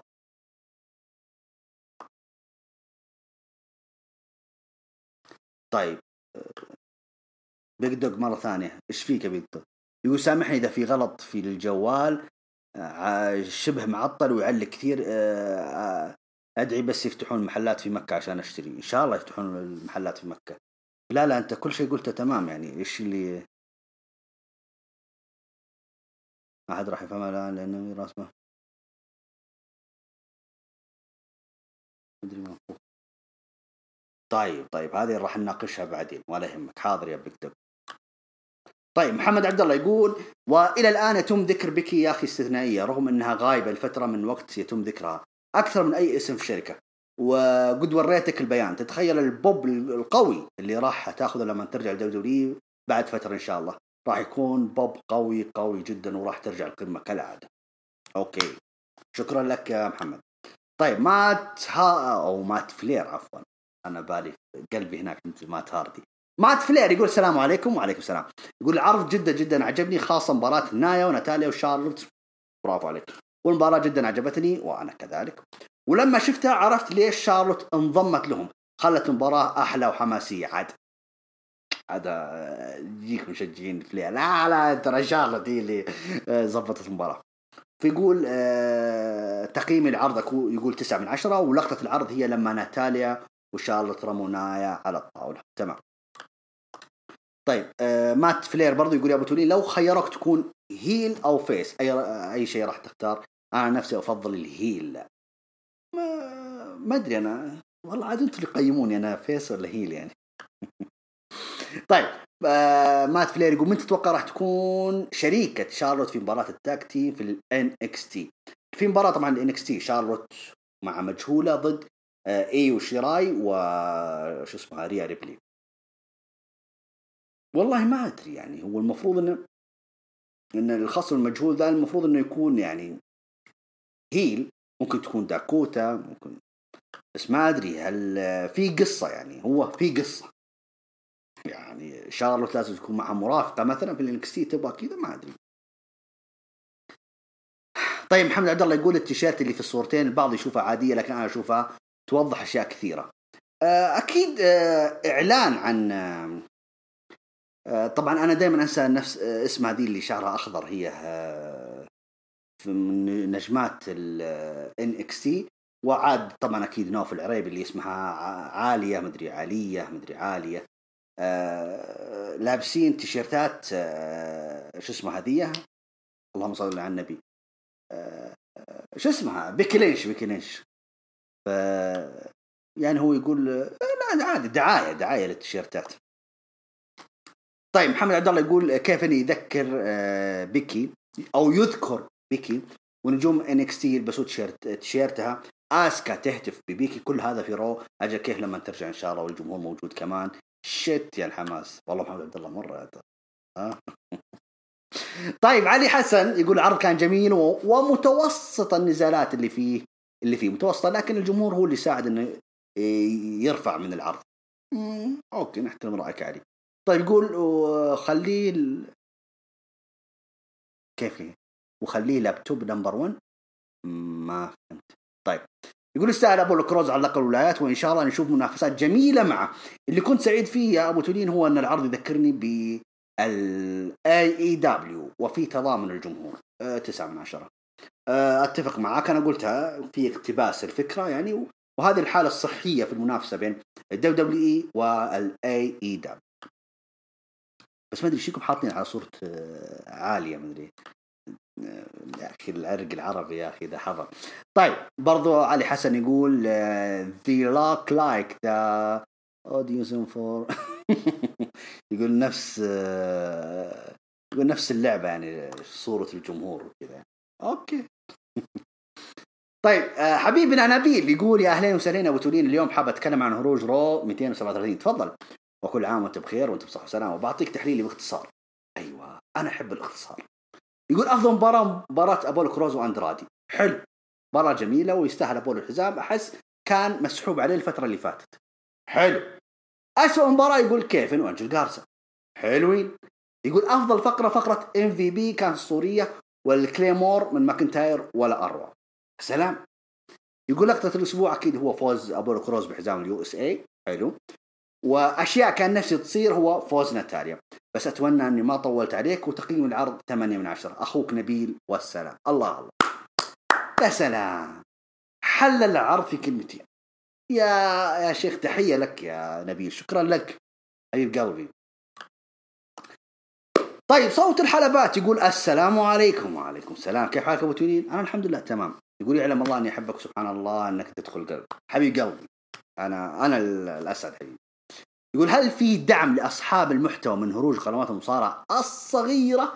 لأن بيني وبينك أنا أتعب ولا أشوف الاهتمام هل تسوون إعلانات بفلوس؟ تحياتي لفارس. لا لا حبيبي صوت الحلوات أو فارس حبيبي. آه، ندعم جاهزين ما عندنا مشكلة. آه، وما في منافسة أصلا. ليش؟ اللي كل القنوات في الأول والأخير كلها تخدم المحتوى العربي.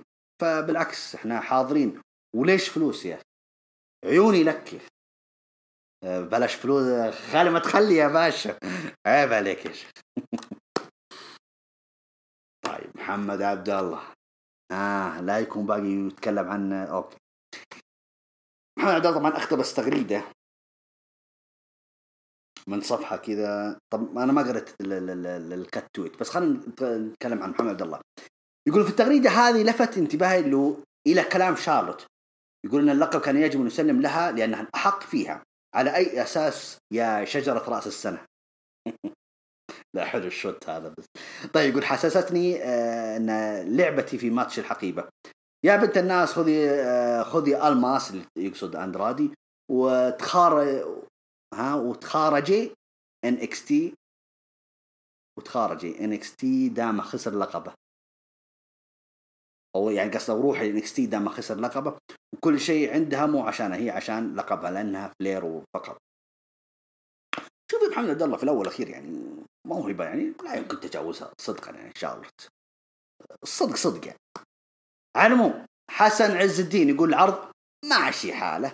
شيء كويس جابوا العاملين في WW مكان الجمهور. لا هم مو بالعاملين هم نجوم NX الشباب المواهب يعني.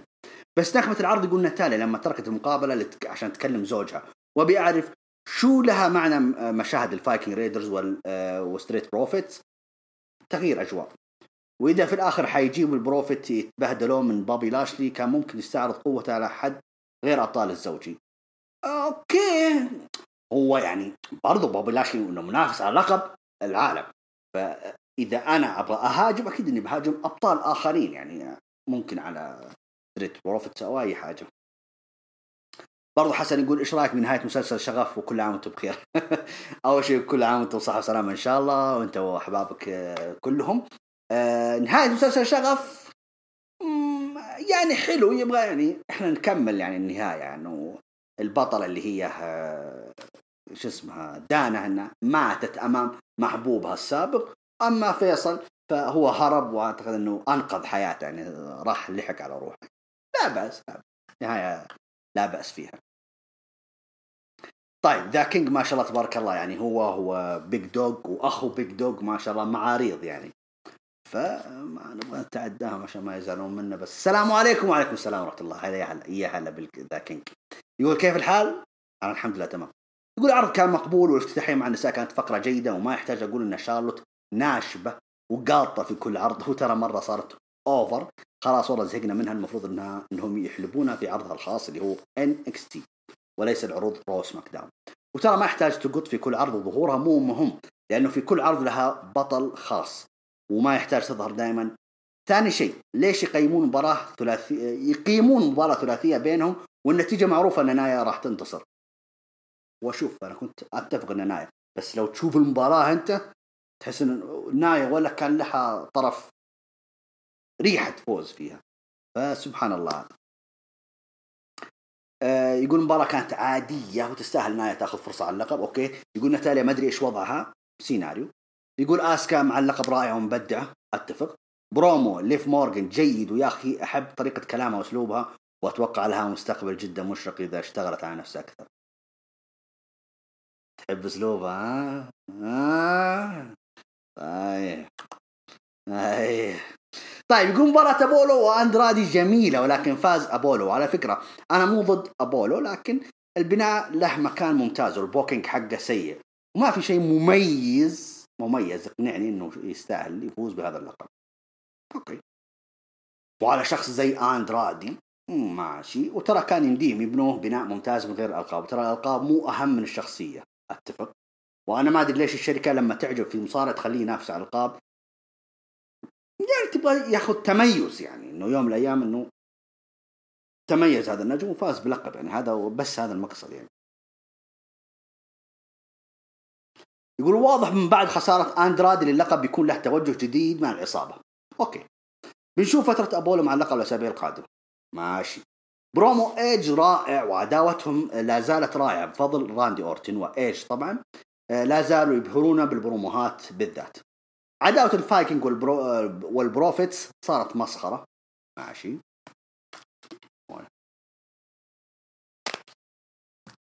طيب. وين وصلنا؟ يقول برومو سيث رولينز و يقول جيد ولا زال مستمر بالتحدث عن ميستيريو. واعتقد أن ميستيريو ما راح يعتزل قبل ما يلعب ضد سيث رولينز في باكلاش. هذا الواضح. طيب. يقول عصابة سيث لحد الآن جيدة ولايقين لبعض وأتوقع راح تتطور أكثر وأكثر وراح تكون عصابة رائعة وسوف يتم ذكرها دائما. حلو.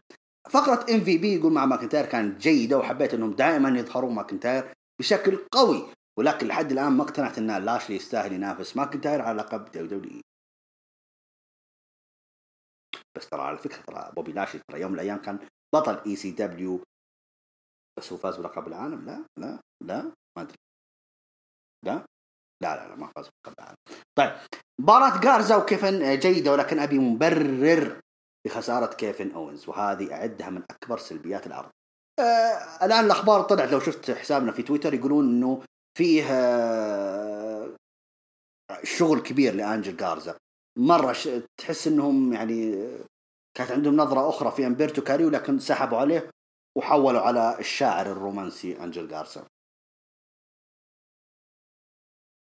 يقول مع إنه جارزا يستاهلوا موهبة جدا ممتازة بس كيف أنت راجع من اصابه وتخسر بهذه الطريقة؟ عيب والله عليهم. أتفق. طيب. يقول مباراة ميرفي وثيوري ضد أليستر وأمبرتو كانت جيدة. فوز ميرفي ثيوري شيء جيد لهم كبداية لهم مع سيث رولينز. ويأخذون ثقة زيادة ولكن تعاملهم مع أليستر جدا سيء كأنه ما في أي اهتمام في أليستر. أوكي. من زمان وإحنا نقول خلوه ينافس على لقب أمريكا ولكن جابوا العيد فيه. لا لا يعني أنت لا تكون محبط شوية. يقول برومو سيث رولينز اللي بعد المباراة كان حلو. ماشي. وبرومو ريك فلير جيد بس أحس إنه ما كان له داعي وجوده ولازم عائلة الفلير يتركون بصمة في العروض. لازم نكتب هاشتاج العائلة الناشبة. لا لا لا هذه العائلة الملكية. معلش يعني ولا اسمك the king يعني المفروض إنه يعني يعني دم الملوك يكون فيك يعني شوي. طيب يقول ال main event كان مباراة عادية وما أدري ليش هذه المباراة صارت بس يبون يضيعون وقت. يا the king وين يضيعون وقت؟ بابي لاشلي ترى هو المصنف الأول على لقب العالم. فواجه أبطال ال tag team. فيبغون يبنونه كذا يبغون يبنونه هو عداوته. مع درو ماكنتاير. لا بالعكس ما إيش تضييع الوقت في الموضوع. طيب يقول نهاية العرض كانت جيدة والمعركة اللي كانت بين درو ماكنتاير وبوبي لاشلي كانت وحشية وجيدة وأظهرت الاثنين بنفس القوة وحبيت إنهم مطلعين الاثنين وحوش في هذه العداوة. حلو. أحس يقول في توازن في هذه العداوة يعني ما في واحد طلع بشكل أقوى من الثاني وهذا شيء حلو ويخلي عداوة أجمل ولكن ما أظن بتكون حلوة دام بابي لاشلي فيها. ولكن شوف الأسابيع القادمة ما راح نظلم الرجال. أوكي. وثنائية لاشلي وام في بي يقول جدا حلوة وقاعدة تتطور أكثر وأكثر. وأحس ام في بي قاعد يساعد لاشلي عشان يطوره ويطلع منه شيء ممتاز. وأنا واثق في إم في بي ولكن لانا ما أدري إيش تبي. ترى والله أزعجتنا. يعني ما هو هي آه، خيط الطرف عاد اللي يعني متمسكين فيها إنه كيف يطلعونها من بابي لاشلي؟ شوية شوية يعني. طبعا the king يقول تقييمي ستة من عشرة. أوكي. طيب the fiend يقول السلام عليكم. وعليكم السلام. كيف حالكم أبو تولين أنا الحمد لله تمام. يقول عداوة بوبي لاشلي ودرو ماكنتاير تسير بشكل ممتاز جدا. وفي ملاحظة راح تشتغل عداوة بوبي لاشلي وبروك ليسنر في باكلاش. هذه مباراة لقب دبليو راح تنتهي في تدخل بروك ليسنر. طبعا the fiend هو نفسه عزوز السعد يعني ما شاء الله مش عارف. طيب. فهو كرر لهذا فرأيك أبو تولين أنا أشوف إنه قلتها لك في ردي الأول على عزوز السعد طيب. المختار the chosen one يقول منور الكوين. أوكي. حياك الله نورها. يقول للحين مو فاهم ليش اندرادي خسر بالطريقة هذه. أقلها يهجم بعد المباراه بس ما أبي أحكم قبل الأسبوع الجاي. اي لا تحكم قبل الأسبوع يقول بس حبيت إنه بدأ الشغل على جارزا أوكي. والصراحة مو عاجبني كيف درو طالع مسعور. يمشي ويشوت بالخلق ترى مو قوة بالعكس تقلل من قيمة الحركة. وبعدين إيش وضع ضربه ضربه للجمهور؟ لا لا. طيب هذا ستيف أوستن كان يجلد في الناس. عاد خل عاد صدح فرصة يعني. أوكي. يتبع؟ حاضر. آه. طيب بتقول لي مصارعين؟ أقول لك و... آه أقصد يعني ضربة للجمهور. يقول ولو هنا هم بحسب الجماهير وبالشكل اللي شفته طلع درو ال heel ولاشلي ال face لا يا شيخ يا chosen one معليش. طيب يقول أتمنى يرتبون شغله أكثر لأنه بطل مميز صراحة من فترة طويلة. ماشي. يقول نجم العرض اللي هو ام في بي يقول صراحة شغله جميل ومقدر المساحة اللي ماخذها. والله أتفق معك ليش لا؟ ليش لا؟ يستاهل ام في بي نكبة العرض يقول ناتاليا آخر ثلاث مباريات كلها خسائر وتنافس على اللقب. آه ما هو هم ربطوا الموضوع لك يا chosen one يعني إنه إنه أسباب خسائرها إن عندها خلافات عائلية فمره ما صارت تركز داخل الحلبه يعني فهمت؟ ربطوها لك يعني قبل المباراة يقول تقييم العرض 7 من 10 أوكي أنا أنا وين رحت؟ طيب يقول the king يقول فكرة إنهم يحطون مصارعين كجمهور ما عجبتني لما شفتهم حسيت ما في تفاعل وتفاعلهم صفر. وفكرة مقتبسة وتقليد من الاتحاد المنافس. أوكي. يقول عموما أشوف إنهم ما نجحوا في هذه الفكرة وما حبيت الفكرة. رأيك لكن رأيي أنا نجحوا. ونبغى الجمهور الأصلي اللي يحسسك بالحماس وعندهم ردة فعل حقيقية. هذا الشيء طبيعي وقريبا إن شاء الله. لا تستعجل رزقك يا the king. وابو سيف يقول السلام عليكم وعليك السلام. يا هلا يا هلا يا هلا ابو سيف يقول كيف حال أبو أنا الحمد لله تمام. يقول صراحة العرض بيض. يقول ما عجبني إلا فوز ابولو كروز ويستاهل صراحة. مرة كويس الرجال وعداوة درو وبوبي لاشلي ماش ما دخلت مزاجي. وخسارة كيفن كيفن أوينز غبية. وآخر شيء عصابة سيث والأشياء الجميلة اللي قاعدة يسوونها. الباقي ما عجبني. وشكرا. التقييم خمسة من عشرة. وشكرا شكرا لك. أنت يا أبو سيف. طيب. طيب المختار يقول يا أبو تولي تتوقع شارلوت معطي الاتحاد تاريخ محدد عشان كذا يحاولون يستغلون وجودها قدر الإمكان؟ آه ليش لا؟ عادي ما في مشكلة يعني. يعني مثلا هو على حسب العقد وعلى حسب استطاعة النجم يعني إنه هو متوفر. وعلى فكرة يعني ظهوره في ثلاث عروض الأسبوع ترى مو ببلاش محسوب. فممكن ليش لا؟ ما هو إحنا نقول البنت ترى داخلة في زواج ترى حتى هي شارلوت. وترى عمرها خلاص في عمري 35 سنة يعني. لازم تخلف يعني. متى بتخلف؟ إذا وصلت العمر ذا وباقي ما خلفت. فسبقتها خويتها بيكي ظهر إنها بتلحقها قريب. السنة الجاية السنة الجاية. عزوز سعد يا هلا يا هلا. يقول له السلام عليكم؟ وعليكم السلام ورحمة الله شلونك أبو تولين أنا الحمد لله. حبيت أعلمك إنه تم الإعلان عن نزال بطلة ضد بطلة في عرض الرو القادم آسكا وشارلوت فلير. شكرا على المعلومة. تونا نشوفها. طيب في مباراة آه، بطلة ضد بطلة اللي هي آسكا ضد شارلوت. الأسبوع القادم في عرض الرو يعني حنشوف مباراة مرة حلوة. وعلى فكرة ممكن هذا اللي عشان السبب اللي قالته اليوم شارلوت في بداية العرض إنه أنت ما عمرك فزتي علي يا آسكا. بنشوف. هل آسكا بتقدر تكسر شوكة شارلوت وتفوز عليها العرض القادم؟ نشوف. برضه يقول تم الإعلان ابولو كروز سوف يدافع عن لقب ال USA في عرض ال Raw القادم ضد واحد مجهول. من تتوقع المجهول؟ تعرف ما أدري والله لكن واحد مجهول؟ غريبة. انتظروا وشوف يعني عندك أنجل جارزا وظن اندرادي ما طيب. المختار آه آخر تغريدة يقول جمهور بيكي واضح فاضيين. ما لقوا شغلة إلا يحطون رؤوسهم براس ال Queen يا ولد يا ولد التحدي. آه لينش نجمة كبيرة وشارلوت كبيرة وكلهم عينين في راس وبس. وفي الختام نصل إياكم إلى نهاية آخر تغريدة ومشاركة في هاشتاج هروج راو الحلقة رقم 237 شكرا لجميع من شاركنا في الهاشتاج شكرا لجميع من انضم معنا في البث المباشر عبر حسابنا في الانستغرام. إن شاء الله ألتقيكم الأسبوع القادم بإذن الله. كنتم مع أبو تولين و